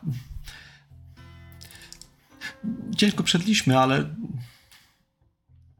zaczęła występować. Ja, jak się ojciec dowiedział, to powiedział, że po jego trupie, że albo zacznie zachowywać jak dama, albo nie ma co szukać w tym domu. I ona się, oni się pokłócili i on ją wydziedziczył. Ona, wiesz, ona nabiera pąsów, robi się czerwona i nie tyle, nie tyle zaczyna, przepraszam, może tak to odgrywam, ale nie tyle płakać sobie, po prostu jest jej strasznie wstyd. W końcu pada gdzieś to sformułowanie, ona występuje w kabarecie. I dla rozróżnienia dla tych wszystkich, którzy może nie kojarzą faktów historycznych, kabaret tamtych czasów, zarówno w Polsce, w Europie, jak i gdziekolwiek za granicą, zaczął coś zupełnie innego niż dziś. Kabaret to były kobiety, które były, jakby nie było, półnagie, gdzieś e, często udziane w jakieś cykiny, diamenty, pióra, e, stroje, które miały, no właśnie, przyciągać mocną uwagę, one tańczyły, śpiewały, jednocześnie uprawiały e, sztukę zwaną stripteasem i na to wszystko nieraz tańczyły dodatkowe wspaniałe tańce. Pomysł na to, by e, wykonywać kankana, ciężko mi powiedzieć, czy pojawił się tutaj w Paryżu, ale zdecydowanie jest kultywowany do dziś w Moulin Rouge. Jej siostra jest tam tancerką. A jak ma na imię twoja siostra? Justice, Rozumiem. No. Przykro na pewno, że tak się potoczyły wasze losy. I że tak od siebie się oddaliłyście. Ale. To ona wróciła, rozumiem, po śmierci ojca, przyszła i to ci powiedziała, tak? tak, spotkałyśmy się na, na pogrzebie, jak on umarł, to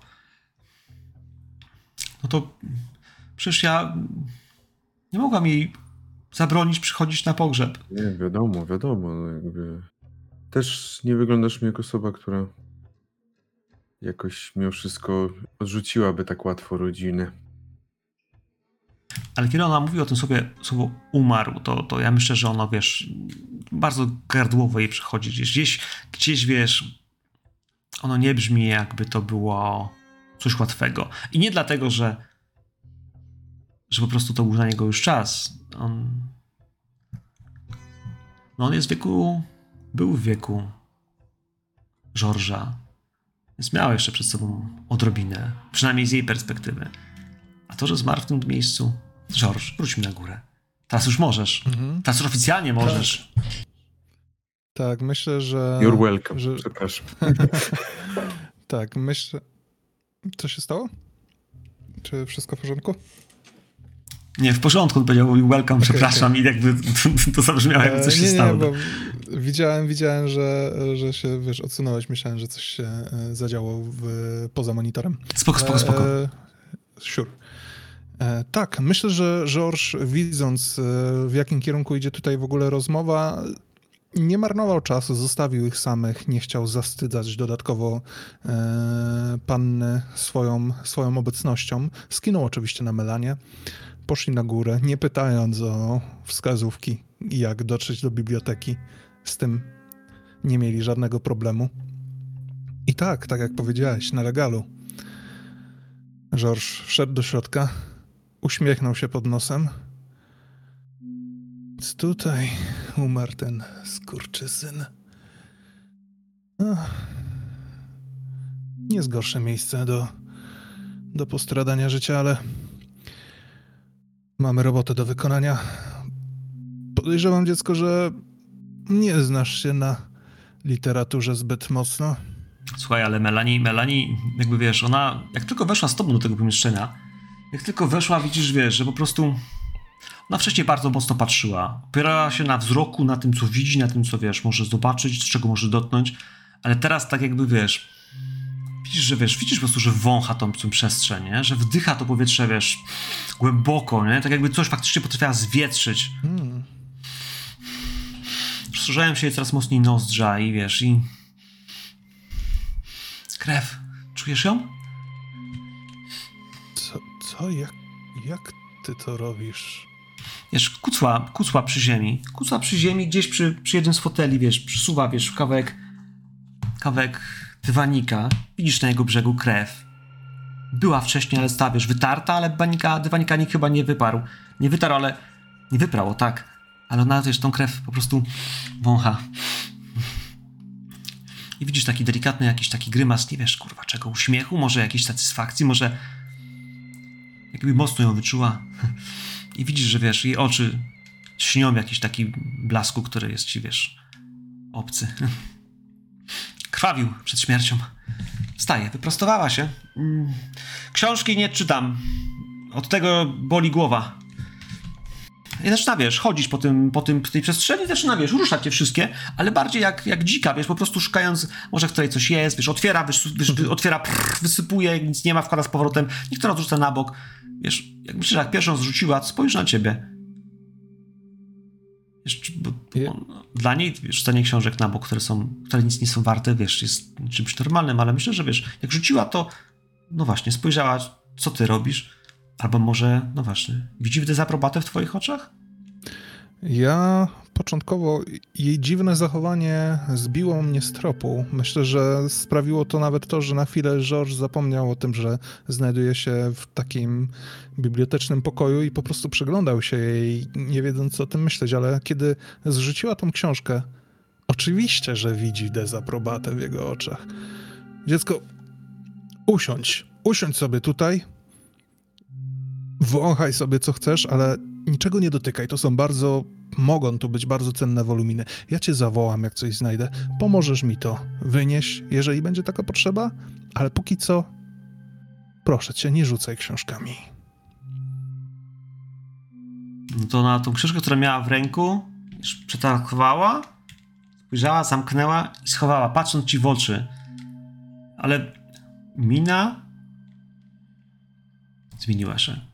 Z takiej, wiesz, niewinnej dziewczynki, która do ciebie mówiła papi, wiesz, w tej chwili wydaje się być, no właśnie, dzika? Nieokrzesana? Nie wiesz, co się stało.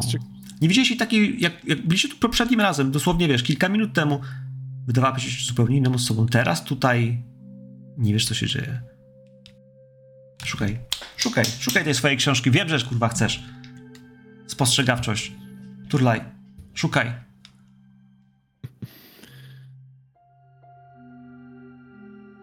Mam porażkę.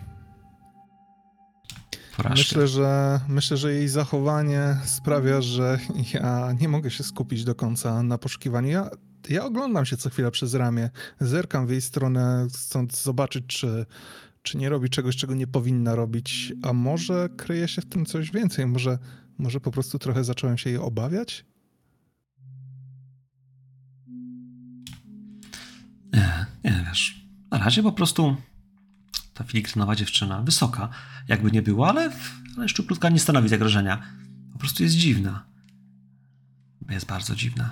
Coraz bardziej. Z każdym obro- obrotem, jakby kiedy tylko spojrzysz, to widzisz, że ona, wiesz, patrzy na ciebie, nie? Jakby, wiesz, zmieniasz miejsce w pomieszczeniu, ale dalej, wiesz, kiedy się odwracasz, to, wiesz, właściwie, wiesz, widzisz, że ona też jakby, jakby słyszała, że się odwraca, że przecież nie można słyszeć, jak ktoś spogląda, jak obraca szyję. Nie widzisz, że za każdym razem jakby, wiesz, patrzy, czy, czy coś jej powiesz, ale jak, wiesz, wracasz portem do swoich rzeczy, powiem ci to w ten sposób. Ten księgozbiór, albo inaczej, ludzie układają książki w różny sposób. Niektórzy układają to tematycznie, inni po autorach, inni tematycznie po autorach, niektórzy jeszcze grzbietami, niektórzy jeszcze używają kolorów. Systemy mogą być różne. Ale znajdujesz system tego człowieka. Widzisz, że że tematyka jest dość osobliwa, że podział jest e, jest ciekawy.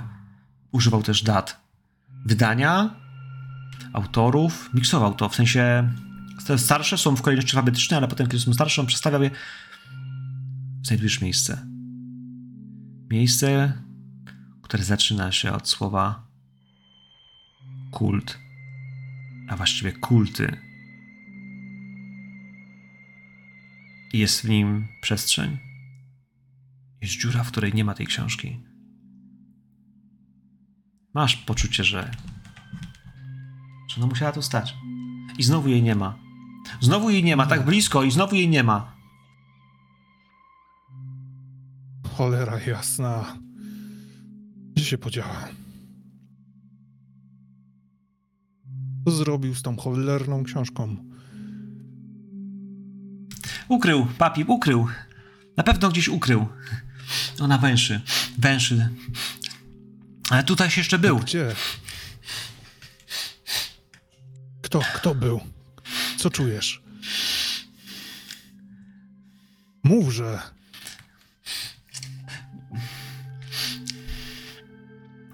Śmierdzi.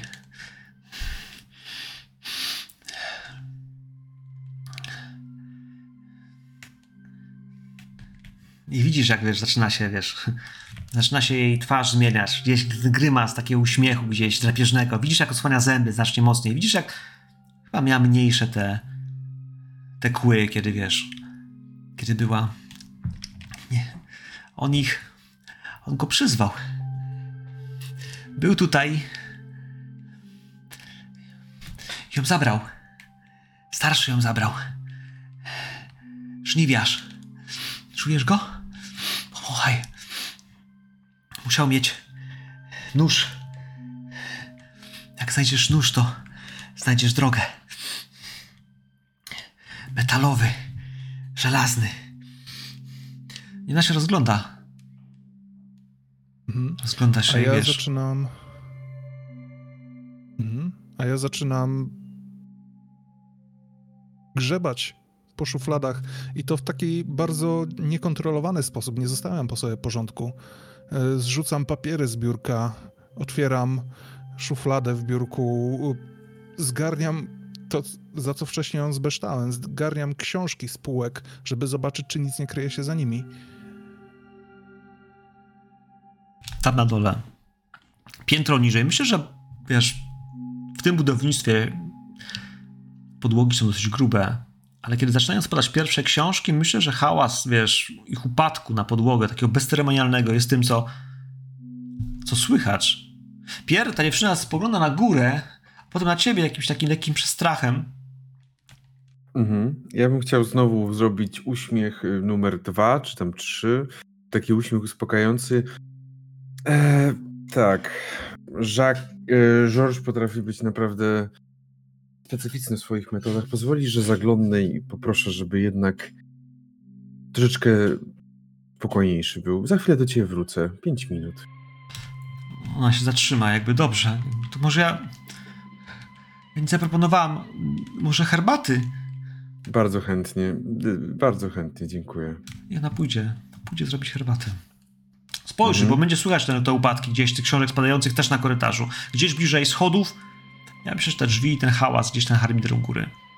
Jak staniesz w drzwiach u góry, Pier, zobaczysz moment, w którym, wiesz, jedna z tych półek po prostu jest, wiesz, wyrzucana i półka za półką, książka za książką, wertowane. Żaden z nich nie wygląda na taki, który byłby... Widziałeś się. George, widziałeś je, więc jakby one nie są nic warte. Lea powiedziała, szukaj takiej, której nie widziałam, której ty nie widziałeś. Więc jakby już wiesz, że nie jest to potrzebne. W którymś momencie z jednej z tych książek coś wypada. Na ziemię wypada. No właśnie. Wypada kawałek pazura? Kła?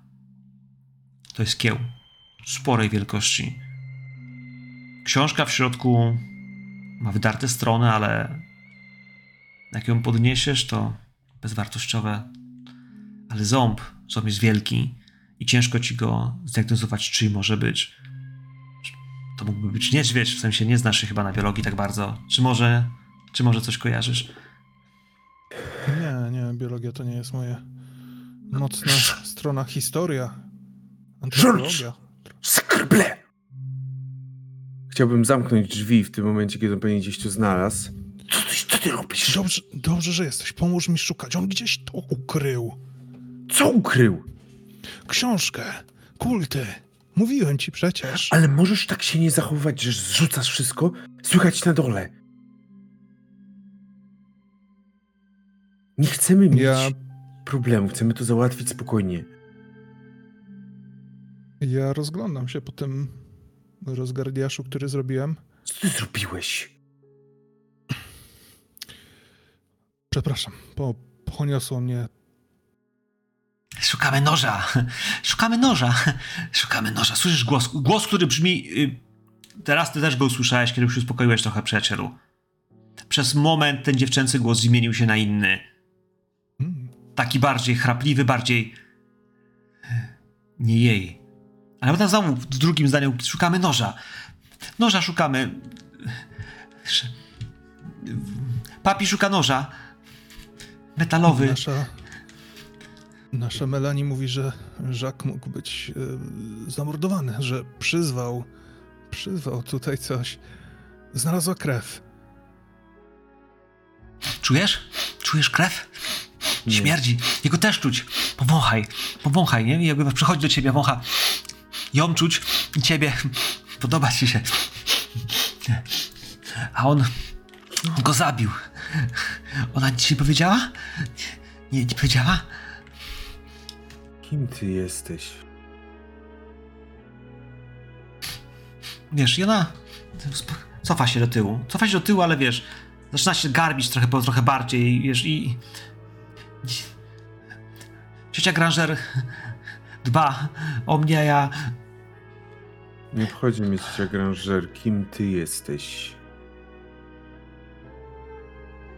Nie, nieważne. Musimy znaleźć nóż. Nóż. I ona, wiesz, odsuwa się od, ciebie. Odsuwa się od ciebie. Nie. Nie, nie. Jak zasłużysz. Powiedziała, że musisz zasłużyć. Powiedziała, że musisz. Że powiedziała ci, że masz przynieść. Tą jego księgę. Że masz przynieść. Szukaj noża. On ją ma. Zniknął. Bez noża nie otworzysz. Nie otworzysz drzwi. Zaraz, skąd ty wiesz, że ja, ja szukam konkretnej księgi? Nie mówi... Pier, czy ty jej coś mówiłeś? Nie, niczego Do- nie mówiłem. Do, do George'a widać, że wracają takie trochę przytomniejsze myśli, że on sobie zdaje teraz dopiero sprawę z tego absurdu, który wokół niego panuje, co zrobił.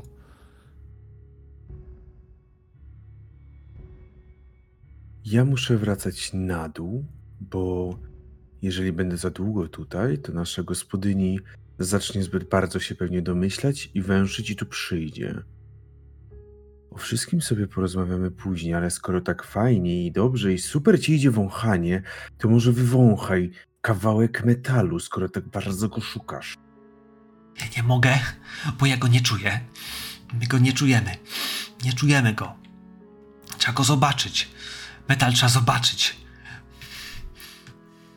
Georges, oczy masz jeszcze zdrowe, także może poszukaj. T- Tak, Ale tak. teraz w tym bałaganie będzie gorzej szukać. Ale z- znalazłem kieł. Kieł.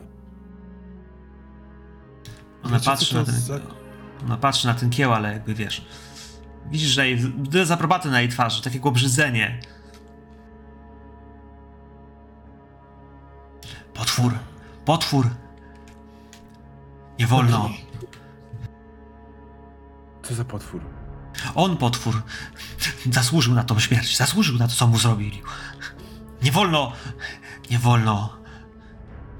To jest, to jest ciało. Ciało, które trzeba złożyć, kość do kości.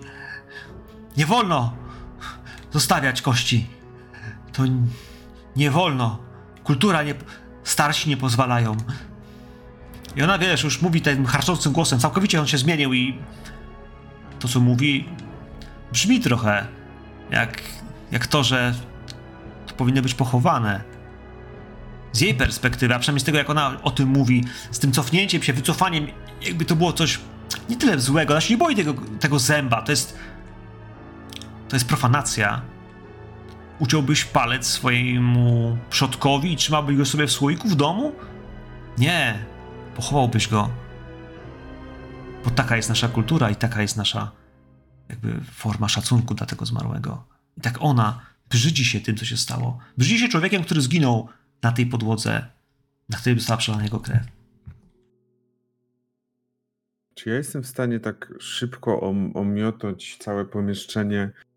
Nie chcę skupiać się na przeszukiwaniu tego pomieszczenia, bo mam swoje sprawy, jakby muszę się przesprawić, żeby gospodyni nas nie wyrzuciła, ale czy jak tak szybko omiotam, czy cokolwiek mi wpada w oko? Spostrzegawczość, przyjacielu. Spostrzegawczość, bo niektórzy z was skupiają się za bardzo na pewnych rzeczach. Wtedy rzeczy, które są na widoku, mogą uciekać. Weszło. Na zwykły. Weszło na zwykły. Patrzysz przez chwilę. Patrzysz przez chwilę na biurko, patrzysz przez chwilę na te półki, patrzysz na rzeczy, które na tych półkach mogą być. Ja myślę, że on oprócz, wiesz, zwykłych książek na tych półkach miał tam jakieś, wiesz, bibeloty, jakieś małe drobiazgi, pamiątki, może jakieś małe rzeźby, może jakieś zdjęcia. W którymś miejscu, wiesz, zobaczysz po prostu leżącą na na półce laskę. Sam nosisz taką, która ma złotego koguta na, na szczycie i wiesz, i widzisz, że jest laska, która przy rękojeści zdecydowanie według ciebie ma ukryte ostrze. To są sekundy, kiedy mam wrażenie, że podejdziesz do niego. Jak tylko wiesz, ją chwycisz, wyciągniesz lekkim szarpnięciem, w twoich rękach pojawi się ostrze o, ja wiem, 15 centymetrach długości. Całe zrobione z jednolitego kawałka jednolitego. Ja myślę, że ono całe jest ze stali po prostu. W sensie nie powinno być kawałka, ale ona nie ma żadnego jeszcze okładziny dodatkowej. Jest, jest, jest yy, rękojeść, która wydaje się być cała też z metalu, który jest owinięty jakby wokół, wokół, wokół yy, jelca i, no i ostrze. Na ostrzu są runy, jakieś znaki, których nie rozpoznajesz, przynajmniej na pierwszy rzut oka, ale ale widzicie, wszyscy, obydwaj, jak dziewczynie rozszerzają się mocno oczy i ona faktycznie, wiesz, jest, to to! To to! Co się dzieje, jak kieruję to ostrze w stronę jej? Zatrzymuje się. Zatrzymuje się, jakbyś wiesz. Yy, jakbyś był magnesem, który wiesz, odpycha. Natychmiast. Ona nie czuje tego metalu. Nie czuje. Ona powiedziała, że, że on pachnie, że on nie pachnie. Ale jak wyciągasz, to ona, wiesz, jest za- zatrzymana. Zatrzymana, lekko zgarbiona. W takim bardzo takim stylu powolnym, jeden krok do przodu, trzymając to ostrze do przodu. Kim ty jesteś? Panowie, w takim razie, skoro przybliża się do niej, ona nie bardzo może gdzieś uciekać, bo ona jest. Wyobrażam sobie, że wiesz, w przestrzeni gdzieś, w której nie będzie miała dużo odwrotu, potrzebuje waszych testów na poczytalność. Moment, w którym zbliża się z tym ostrzem, jest takim momentem, w którym trochę jak zbliżanie gorącego do, do śniegu zaczyna się topić. Iluzja, a może to coś, co miała na twarzy, zaczyna delikatnie po prostu płowieć i trochę jak włos zaczyna się sklejać. Spod kawałka oka widzisz, jak zaczynają wysuwać się, no właśnie, stara, wyschnięta skóra. Samo to oko wydaje się też odpływać, uciekać, tak jakby była to soczewka, która jest nałożona na oko i ona też gdzieś gubi się przy migającym oku. George, George, tracisz tylko jeden punkt sanity. Ale Pierre, ja myślę, że to jest dobry moment, żebyś rzucił sobie D6. D6, bo widzisz pierwszy raz istotę, która nie jest człowiekiem, a przynajmniej nie jest prawdziwym człowiekiem. Widzisz coś, co na twoich oczach traci tą iluzję, traci to coś, co ewidentnie jest cielesne, ale jest na jej twarzy. D6. Hmm. Możesz z bocznego menu sobie rzucić. Jak masz to drzewko na rolu, tam są kostki, możesz sobie brać D6 na przykład. Wystarczy A więc to prawda. A, tu jest, dobra. Mhm. okej. Trzy. Trzy. Tracisz trzy punkty sanity. Tracisz trzy punkty sanity. Ale ona wiesz, nie, nie, nie proszę. I To boli! To Ja bym boli! chciał- ja bym chciał na pewno, biorąc pod uwagę utratę tych trzech punktów, wykonać taki szybki zwód do tyłu. Pier nie.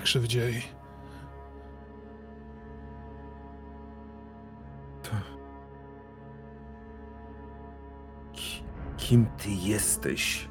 Trzeci raz pada jak taki jakiś mantra z ust piera. Widzisz, że wiesz, też na zębach te zęby pod, podklejały się jakby, albo rozpuściły, jakby były z cukru. Widzisz znacznie większe kły. Kły, które w tej chwili po prostu wyglądają jak coś, co mogło ci kiedyś przyśnić. Potworne. Kul jest czymś, co co było kiedyś człowiekiem, a może powinno być człowiekiem. Nie wiesz dlaczego i nie wiesz, co stworzyło tę istotę, ale wygląda jak coś, co powinno nie żyć sucha, wyschnięta, zmumifikowana tkanka pokrywająca ciało, na nim jakiś lukier, który udaje ludzką skórę i powłokę, pod spodem kości. Myślę, że czerwień krwi, albo może tego wnętrza, która skrywa ta sucha powłoka.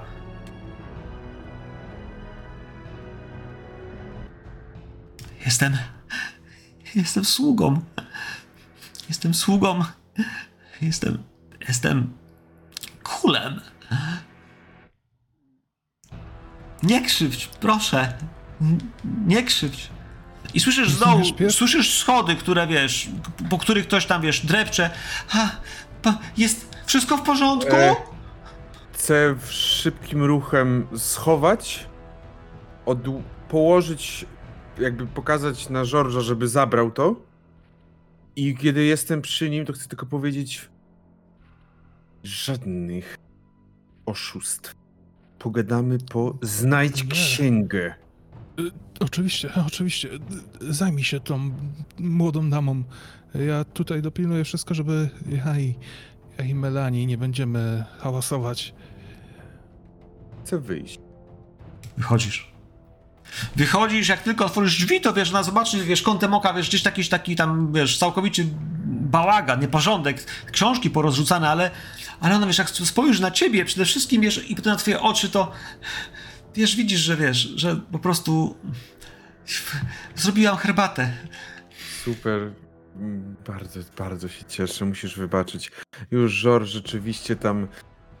Małe, wiesz jak to jest czasem z książkami. Jedno poleci, to i reszta poleci, ale już wszystko jest na miejscu ułożone, także chodźmy, chodźmy, napijmy się. Schodzisz na dół. Czy ja mogę rzucić sobie na szczęście, czy zupełnym przypadkiem w swojej torbie może nie mam jakichś, nie wiem, biszkoptów lub herbatników takich bardziej fancy? Takich... Znaczy, powiem ci w ten sposób. A, a, a po co chcesz mieć biszkopty, które są fancy? jakby wiem, że ja już jej imponuję, ale chcę cały czas utrzymać tą taką narastającą, żeby ona cały czas miała tą narastającą i cały czas powracającą myśl tego, tej hojności i tego, tego dobro, tej dobroci, którą w tym momencie Pierre roztacza, żeby to jakby było takie przypominajki, tak? Jasne. Jasne, to wiesz, myślę, że wiesz. Myślę, że możesz mieć w tej torbie, wiesz, co tylko chcesz. Mhm. Torba luksusu.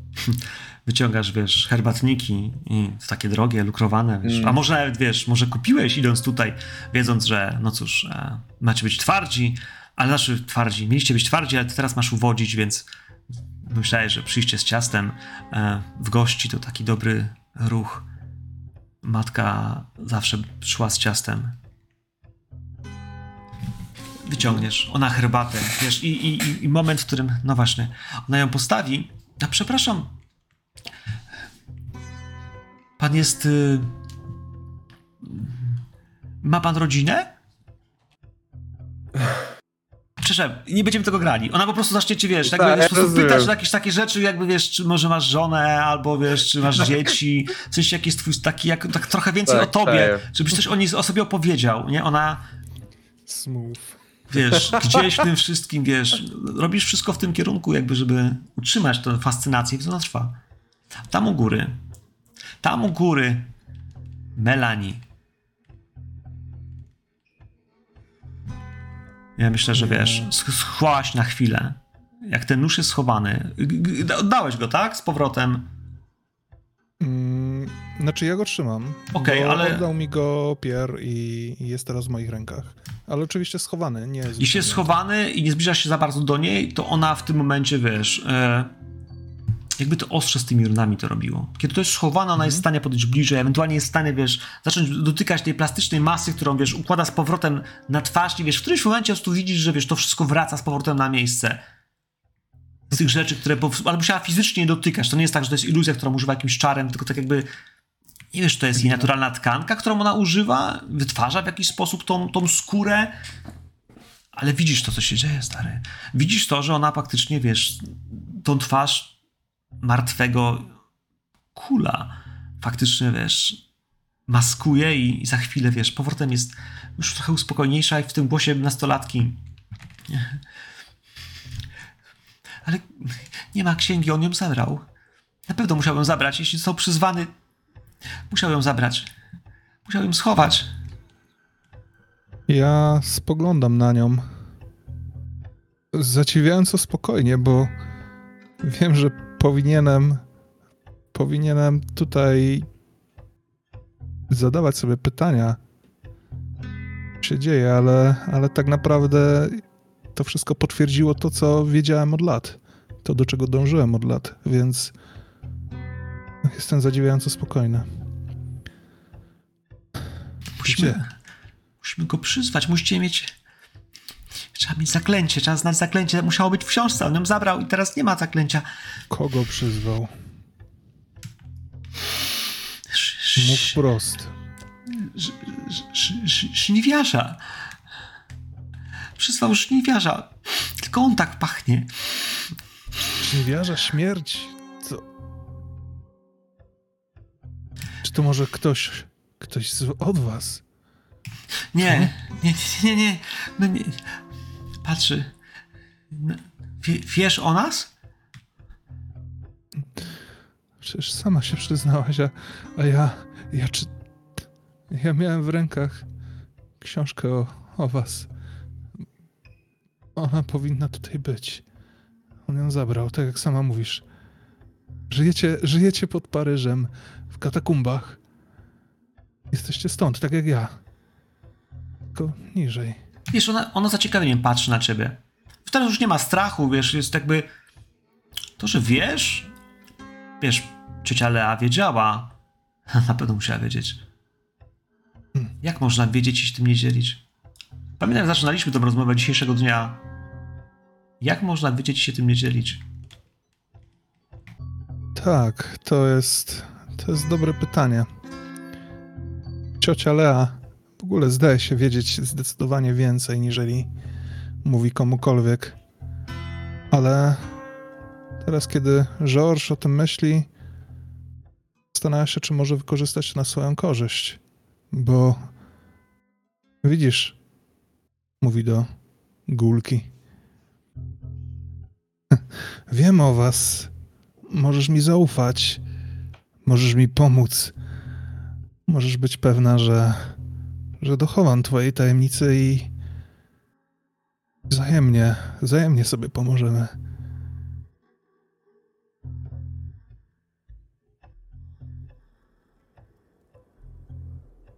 Myślisz, że ona ci zaufać? Tak, myślę, że na potwierdzenie swoich słów kładam e, ten sztylet z pochwą gdzieś za, za marynarkę, żeby nie drażnił jej swoim widokiem i podchodzę do niej, wyciągając jej stronę dłoń. Umowa? I ona wyciągnie dłoń w twoją stronę. Trochę drżącą, jakby wiesz, czy nie chcesz oszukać, ale... Ale teraz wiesz, czym ona jest. A ona miała się ukrywać. Oni mieli się ukrywać. Wyciąga dłoń i wiesz... Pewnie uciskuje ci dłoń. W takim geście zaufania. Wiesz o nas, ale nikomu nie powiesz. I ufam ci. Papi. Doskonale. W takim razie zajmijmy się tym, po co tutaj przyszliśmy. Mówiłaś coś o rytuale, przyzwania. Jakich ksiąg mam szukać? Jakich czarów? Mów. No nie, nie, nie, nie umiemy czytać. Nie czytamy, nie wolno nam czytać ksiąg. Nie- Starsi zabraniają czytać ksiąg, bo w księgach są złe rzeczy. Dla nas złe rzeczy. Więc nie, nie czytamy ksiąg, u nas wszystko się opowiada. Dlatego nie, nie, nie, nie, wolno nam pisać ani czytać. I nie, nie umiemy czytać. Ale trzeba. Ale żeby przyzwać, przyzwać do, do waszego świata istotę, trzeba, trzeba znać zaklęcie, zaklęcie, mm, słowa i, mm, i znaki, mm, runy i diagram ustawienia gwiazd. Trady, tradycja her, hermetyczna, jak, jak, jak, jak wy to nazywacie.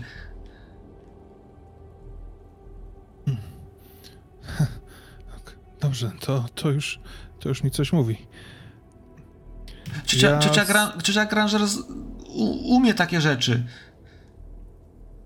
E, Nie będziemy, nie będziemy cioci Granger kłopotać, to tylko małe, małe mm, niedogodności. Ja staram sobie przeszukać swoją, swoją pamięć. Czy ja mam jakieś znajomości, albo być może, być może kojarzę jakieś księgi właśnie okultystyczne, które, których mógłbym szukać zamiast kultów, żeby, żeby po prostu zbliżyć się do celu. Kulty są dla mnie oczywiście cały czas głównym tutaj, główną motywacją, ale z tego co rozumiem, żeby się do nich zbliżyć, ten rytuał może mi pomóc. Czy jasne, że tak. Rzuć sobie na korzystanie z bibliotek. Biorąc pod uwagę, wiesz, samą twoją wiedzę, całą twój... Masz świadomość, że ludzie piszą o różnych rzeczach. Okultyzm, który znasz, może nam pomóc. Może zróbmy... Ale kości zostały rzucone. Kości zostały... I mamy trudny sukces. Idziemy w to. Chciałem powiedzieć, że możemy wesprzeć się okultyzmem jako, jako testem pomocniczym, by na przykład dał nam kość przewagi do testu. Mm, korzystając z biblioteki, ale biorąc pod uwagę twój wysokość twojego umiejętności, mam wrażenie, że chyba daliśmy radę. Słuchaj. Masz świadomość, że jest pewien człowiek tu w Paryżu, pewien, pewien kolekcjoner, który odwiedził twój antykwariat kilkukrotnie. Wiesz, że był niezwykle ekscentryczny i miałeś dziwne wrażenie, że za każdym razem, kiedy przychodzi, nie wiesz, czy chce zapłacić, czy chce ukraść, czy byłby gotów cię zabić, żeby po prostu dostać to, co chce. dziwny gość, ale. Ale wiesz, że. Ten arystokrata jest, y, jakby nie było, człowiekiem, który wiele potrafi i wiele wie. Zawsze, kiedy do ciebie się zwracał, kiedy do ciebie mówił o rzeczach, których poszukiwał, był bardzo precyzyjny. Zaskakiwał y, jakby dokładną znajomością tematu i wiesz, i o ile od arystokratów bardzo często, wiesz, trąci jakąś taką, e, chciałbym powiedzieć, jakąś takim nad, nad ekspresją, bardziej jestem niż wiem, bardziej mam niż umiem, to tutaj u niego faktycznie za każdym razem, kiedy pojawiał się w cylindrze, w ciemnym płaszczu, to wiesz, uśmiechał się i, i pytał o konkrety. O konkrety, które niestety często powodowały, że musiałeś mówić: Nie posiadam, nie mam, nie. Słyszałem o tym, ale nie dotykałem. Mówił o księgach i o rzeczach, które zdecydowanie były, wiesz, w tak dalekim kręgu jakiejś takiej, wiesz, twojej fascynacji, że za takie białe kruki dałbyś, dałbyś, dałbyś fortunę. E, I teraz po latach, kiedy masz świadomość, że, że towarzystwo może takowe posiadać, albo mogłoby chcieć je mieć, ludzie, którzy są w nim, e, ale bądźmy szczerzy, nazywałeś go hrabią Saint-Germain. Saint-Germain to jest y, jedna z też chyba dzielnic Paryża, ale dla ciebie, tak jak się przedstawił i tak jak y, mówił coś o swojej rezydencji, zostało w twojej głowie, że to jest hrabia Saint-Germain. Mówił, że że w domu ma swoją kolekcję. No ale dobrze wiesz, że Dlaczego miałby ci pomóc? To jest. To jest problem jutra. A dzisiaj mamy inne. Ważne, że to wspomnienie jest swego rodzaju kotwicą, która, która pozwala mi tutaj po prostu uspokoić swoje skołatane nerwy, dać jeszcze nadzieję, że da się tę sprawę pozytywnie załatwić. Więc biorę trzy głębokie wdechy. Wiem, wiem, co musimy zrobić, a ty, moja droga, pomożesz mi w tym. Dla, dla towarzystwa, dla cioci Lei, dla wiedzy. I żeby, żeby zachować naszą tajemnicę. Ale póki co, posprzątajmy tutaj. Nie wypada zostawiać po sobie bałaganu. A ty w międzyczasie możesz opowiedzieć mi więcej o tym żniwiarzu, o tym, co twój lud o nim mówi. No, no, zaczyna odkładać książki. I wiesz, zacznie ci, jakby wiesz, tak trochę nieufnie, ale mówić, że wiesz, można go przyzwać i on otwiera szczelinę do naszego świata ze swojego. I jak każesz mu jak wskażesz pucel, to go. to go zabije. Albo umrze próbując. Mówią, że. że wy ludzie lubicie się zabijać. O różne rzeczy. Dlatego. Dlatego nie wolno wam. Nie powinniście wiedzieć, byście zniszczyli świat. Poza wy, tym. Wy się nie zabijacie? Tam na dole? Pierwsze prawo mówi, że swój nie zabije swego. Podziemiec podziemca. Nie wolno. To pierwsze przykazanie. O, to piękne. Mądre. Ale w twojej głowie pojawia się też sformułowanie, które myślę przyleci, ale tego nie powiesz na głos. Podziemiek nie zabije podziemca. To jest bardzo mocne rozróżnienie między tym, że nie zabijaj albo nie morduj oni dla siebie są podziemcami, ale ty, o chłopaku, Jestem outsiderem. ty nie jesteś. Póki co? Będziecie sprzątać. Ona jeszcze powie dwa, trzy zdania. Powie o tym, że, że żniwiarz nie ma oczu. że on nie widzi, że on czuje. Ale tam, gdzie on mieszka, to nie trzeba mieć oczu. Podobno, podobno wśród gwiazd nie potrzeba oczu. Jest za zimno. Ktoś tak powiedział, że jest za zimno. Są takie stwory, że jak przychodzą, to się dymią, bo jest, bo jest za, za ciepło u nas, a one są bardzo zimne. I wiesz, jakieś takie drobiazgi byś ci sprzedawała, jakieś takie, wiesz, rzeczy, które wydają się być, wiesz, bzdurne, nie? Nienormalne, w sensie, ale jak to, nie? W sensie, że gdzieś zimno. Czytałeś Werna, słyszałeś, że wiesz, podróż do gwiazd, ale że w gwiazdach jest zimno, tam u góry, a przecież jak się leci do słońca, to jest ciepło, bo słońce jest ciepło. Myślałeś, że jak jest góra, się leci, to będzie cieplej, nie? W końcu. Wiesz, no, drobiazgi. Wróćmy na dół. Bo wy tam w końcu skończycie, posprzątacie wszystko Tak, tyle, ile tak. się da. Na dole herbatniki, pytania. Miejemy się, pewnie jakaś taka rozmowa. Staram się jak najbardziej ją rozluźnić. Rozmawiamy o wszystkim i o niczym, także to jest takie bardzo. Yy, teraz już bardziej nie tyle ojcowskie, co dosłownie przyjacielskie, bym powiedział. No tak. Ale pan to jest. Pan. Jak, jak pan to tak mówi, to tak mi się śmiać chce. No wie pan. Śmiech to zdrowie, tak mi moja matka mówiła zawsze. No tato. Tato. Tato o panu nic nie wspominał, że ma, że ma takiego bogatego przyjaciela. Czy, czy, czemu on. Czemu on musiał pożyczać pieniądze od. od. od. od, od, od pana Moro, jak, jak, jak, jak się znaliście? Nie, nie, mógł mu pan pożyczyć tych pieniędzy? Nie, nie mógł pana poprosić?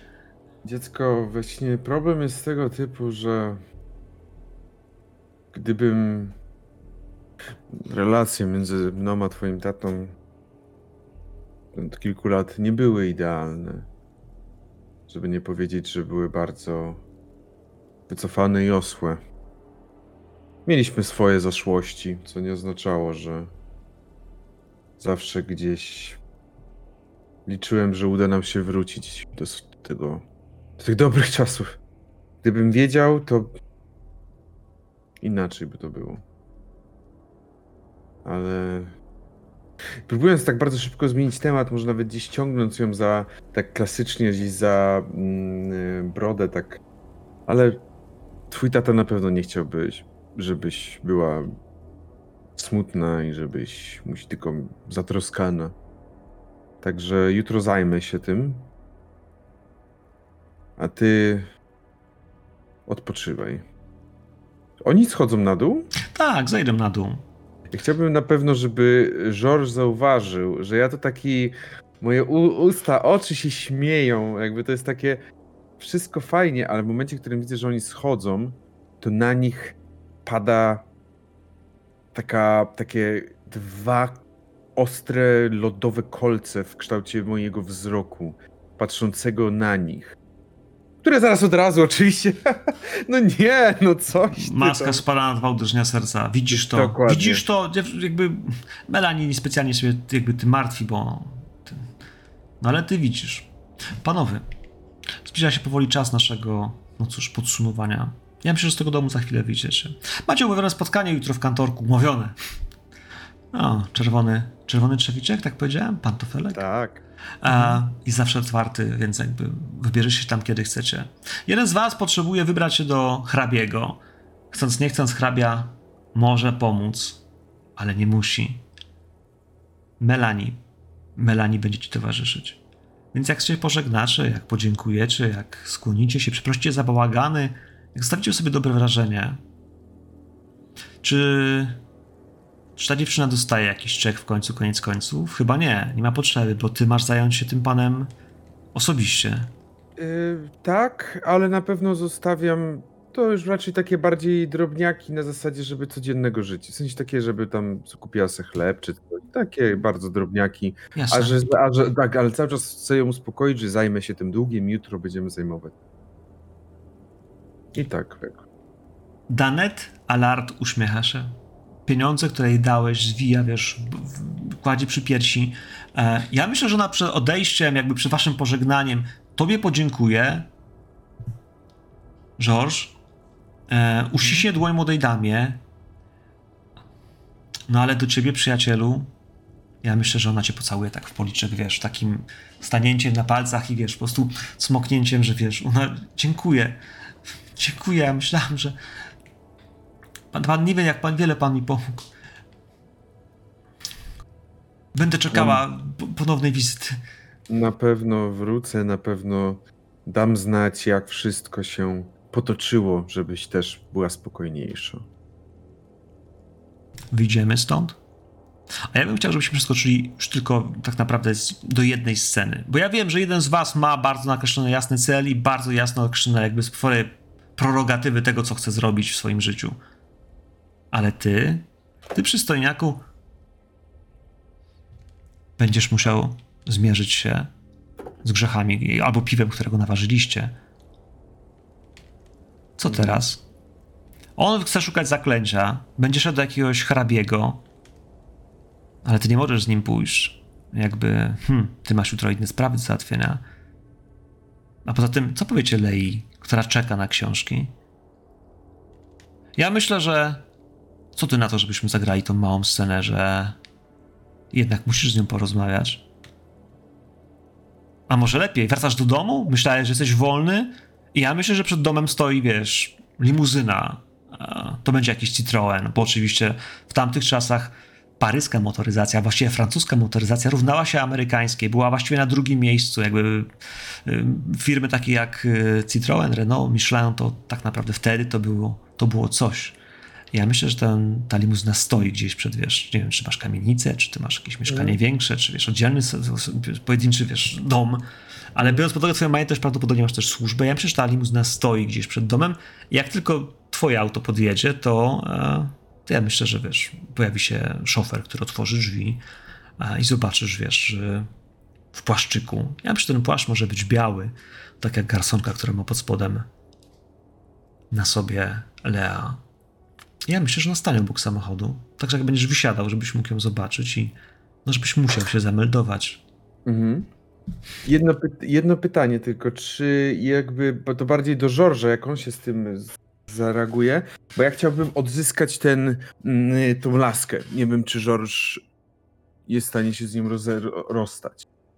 E, Myślę, że, że jeżeli chodzi o to, to George tam e, specjalnie nie chciał, nie chciał cię antagonizować dalej swoimi decyzjami, więc on ci od razu powiedział o tym, że będzie chciał pójść do Saint-Germaina.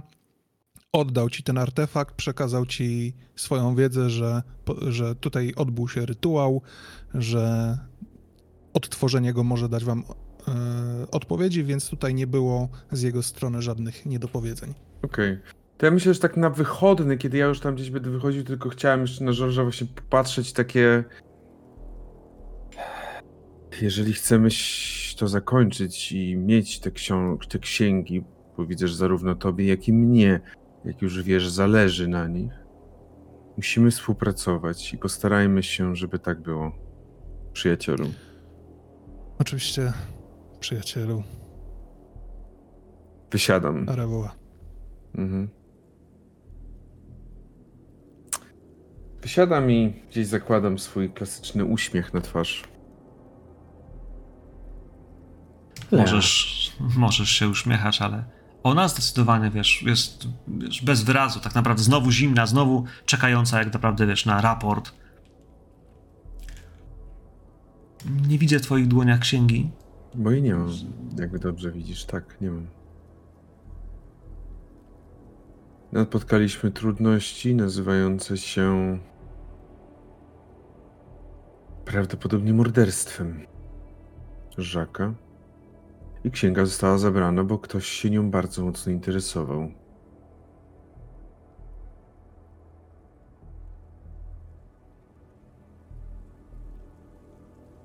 Pier, czy. Czy mam rozumieć, że. Nie dasz rady jej zdobyć? Mm. Dobrze wiesz, że nie działają na mnie takie podejścia. Dam radę zdobyć przy pomocy również Żorża, który oczywiście także pracuje nad tym. Jednak jak ty również pewnie wiesz, nie wszystko jest do zdobycia w ciągu jednej nocy, szczególnie kiedy najprawdopodobniej nie jesteśmy jedynymi osobami, które chciałbym tutaj na pewno podkreślić, jakby nacisnąć, jakby, że Szczególnie, mm, że nie jesteśmy jedynymi osobami, które sobie ostrzą zęby na tą księgę. Chciałbym taki uśmiech na zasadzie ja wiem, ale nie wiem, Ilona z tego ciągnie, ale właśnie taki ostrzą Słuchaj, zęby. ponieważ to jest La Grangera, ja ją bardzo lubię używać w moich scenariuszach, zwłaszcza epoki, ona ma taką bardzo paskudną cechę charakteru. Podchodzi do ciebie bliżej, myślę, że wiesz, stanie na tych swoich e, pięknych szpilkach, wiesz, dotknie twojego, twojej marynarki, twojego płaszcza, uśmiechnie się, tak jak ty, cynicznie gdzieś, wiesz, w taki sposób, który ma, no właśnie, zadziałać. Opowiedz mi dokładnie, co się działo. Ja bym chciał cię zaatakować czarmem. Tak jak ja gram Cthulhu, to wszystkie skille społeczne są atakiem i tak naprawdę kiedy ty tracisz... A znaczy, kiedy ona cię atakuje czarmem, masz dwie opcje. Bronisz się czarmem, czyli bronisz się uwodzeniem lub psychologią. Bo tak mówią zasady Cthulhu. Jeśli inwestowałeś w inne skille, nie wiem, czy w czarm też jest twoją, wiesz, dobrą stroną, musisz wybrać czymś... Tak, to urok osobisty, tak? Tak, urok osobisty. O, to my tak stoimy teraz, jakby dwie osoby takie fabulous stoją naprzeciwko siebie. No ja inwestowałem, tak. czas. Inwestowałeś? No to jest wszystko po mojej stronie. U mnie jest 16. Oj, nie mam dzisiaj za dobrych rzutów.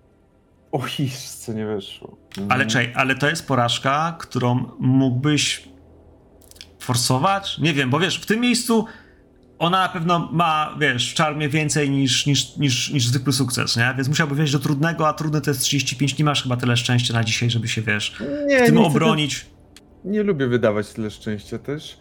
E, A po drugie myślę, że zostawię ten wynik. W sensie ja i tak nie, nie czuję jako pier, że on by musiał jakiejś wiedzy bronić strasznie, bo on też jedyną wiedzę, jaką może bronić, to to, że pani, e, pani Alart jest w żałobie po ojcu, tak? Jasne, jasne, ale są rzeczy, które ona, że tak powiem, z ciebie, z ciebie będzie chciała wyciągnąć. Okej, będzie chciała z ciebie wyciągnąć to, że widziałeś, czym jest Melanie. Będzie Y- chciała, żeby usłyszeć o tym, o tym nożu. Będzie chciała usłyszeć o tym, że George, George poszukuje zaklęcia, e, które jest potrzebne. I wiesz, to wszystko w takim, wiesz, jakby ona będzie bardzo mocno używała tego swojego seksapilu. Gdzieś ta przestrzeń osobista, kiedy ona, wiesz, poczuje się ciało obok siebie, gdzieś to ciepło, jej perfumy, to jest zupełnie inna klasa niż, e, e, niż dziewczyna, z którą spędziłeś dzisiaj popołudnie jedząc herbatniki. Tak naprawdę tamta właściwie nie wiedziała, jak się do ciebie, że tak powiem, jakby odezwać, a ta dokładnie wie, co ma zrobić, żebyś mówił dokładnie to, co ona chce słyszeć. I słyszy to, co dokładnie, no właśnie, wiesz, uda się jej z ciebie wziąć. Nie za dużo, ale to są fakty, które, wiesz, no, jeśli zaczniesz kłamać, ona będzie wiedziała. Jeśli zaczniesz, wiesz, ciągnąć gdzieś na boki, ona będzie wiedziała, w związku z tym mam wrażenie, że, wiesz, kiedy kończysz, wiesz, spowiadać się z no, może nie bez super szczegółami, ją interesują tylko te Mhm. smakowite, magiczne kąski. To, No że... jest wszystko raczej otwarcie, bo nadal jesteśmy z jednego towarzystwa, więc mimo, że tam gdzieś są jakieś tar- y, utarczki i tarcia, to traktuję to jako jedno towarzystwo. Więc jak najbardziej mówię o tym ostrzu, mówię o tym, że widziałem prawdziwą naturę. Mówię, że pracujemy, no i właśnie o tym, że poleciał, pojechał do Saint- Saint-Germain. Ona się do ciebie uśmiecha. Widzisz, historia twojego przyjaciela jest bardzo skomplikowana. Historia jego wroga, pana Alarda, sięga dalekich czasów. Nie wiem, czy wiesz, ale w naszym towarzystwie mamy kogoś, kto z tą historią jest jeszcze związany mocniej niż George i mocniej niż ty. Myślę, że powinieneś odwiedzić ją. Nasza wróżka. Byłeś u niej kiedyś? Na tarota? Nie przypominam sobie. Więc ona, wiesz, wyciąga kawałek. y, Mhm. Ja myślę, że z, z, z drobnej torebeczki gdzieś kawałek y, a, wizytówki, wyciągnie też szminkę, na tą szmince, wiesz, y, wypisze jakiś, nie wiem, że jakiś ma delikatny adres czy numer telefonu i włoży ci go, wiesz, żebyś się tam wybrał. Myślę, że od tego powinieneś zacząć. Uśmiecha się, wiesz, odchodząc, spojrzy przez, przez bark, dokładnie tak, jak zrobiła to Melanie. Ale zdecydowanie Melanie nie wymyśliła tego ruchu. Uśmiechnie się do ciebie, zobaczysz, wiesz, jak odchodzi, bujając biodrami. Za chwilę szofer otworzy jej drzwi, one trzasną, a auto odjedzie w ciszy. W ciszy, w sensie takim, że będziesz widział to spojrzenie gdzieś, e, Granger z, za szyby, no a ty wiesz, że twoje ambicje i twoja ciekawość e, będą wymagały jeszcze sporo pracy. E, no ale to już jest osobna opowieść, do której wrócimy za jakiś czas. Chyba za tydzień. Kryble.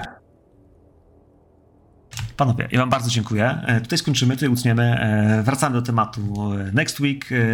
Także ja tutaj kończę nagrywanie. Bardzo wam dziękuję. My sobie zrobimy jeszcze se- sesję, jak się nazywa, podniesień. No ale hej, kochani, jeśli widzieliście, to łapka w górę, dzwoneczek, subskrypcja, a jak jakby jeśli w tym wszystkim wchodzicie na zgubne granie, wchodzicie na RPGowy cyrk e, i tam to robicie dokładnie to samo, bo tych ludzi e, tak wspaniale grających tam też zobaczycie w pełnej krasie. E, natomiast, no cóż, e, ja zapraszam na kolejny odcinek, w którym zobaczymy e, kolejną bohaterkę naszej opowieści, e, bo ta opowieść ma wielu bohaterów. No i cóż, no i cóż, zapraszam za tydzień. Hej. Do zobaczenia.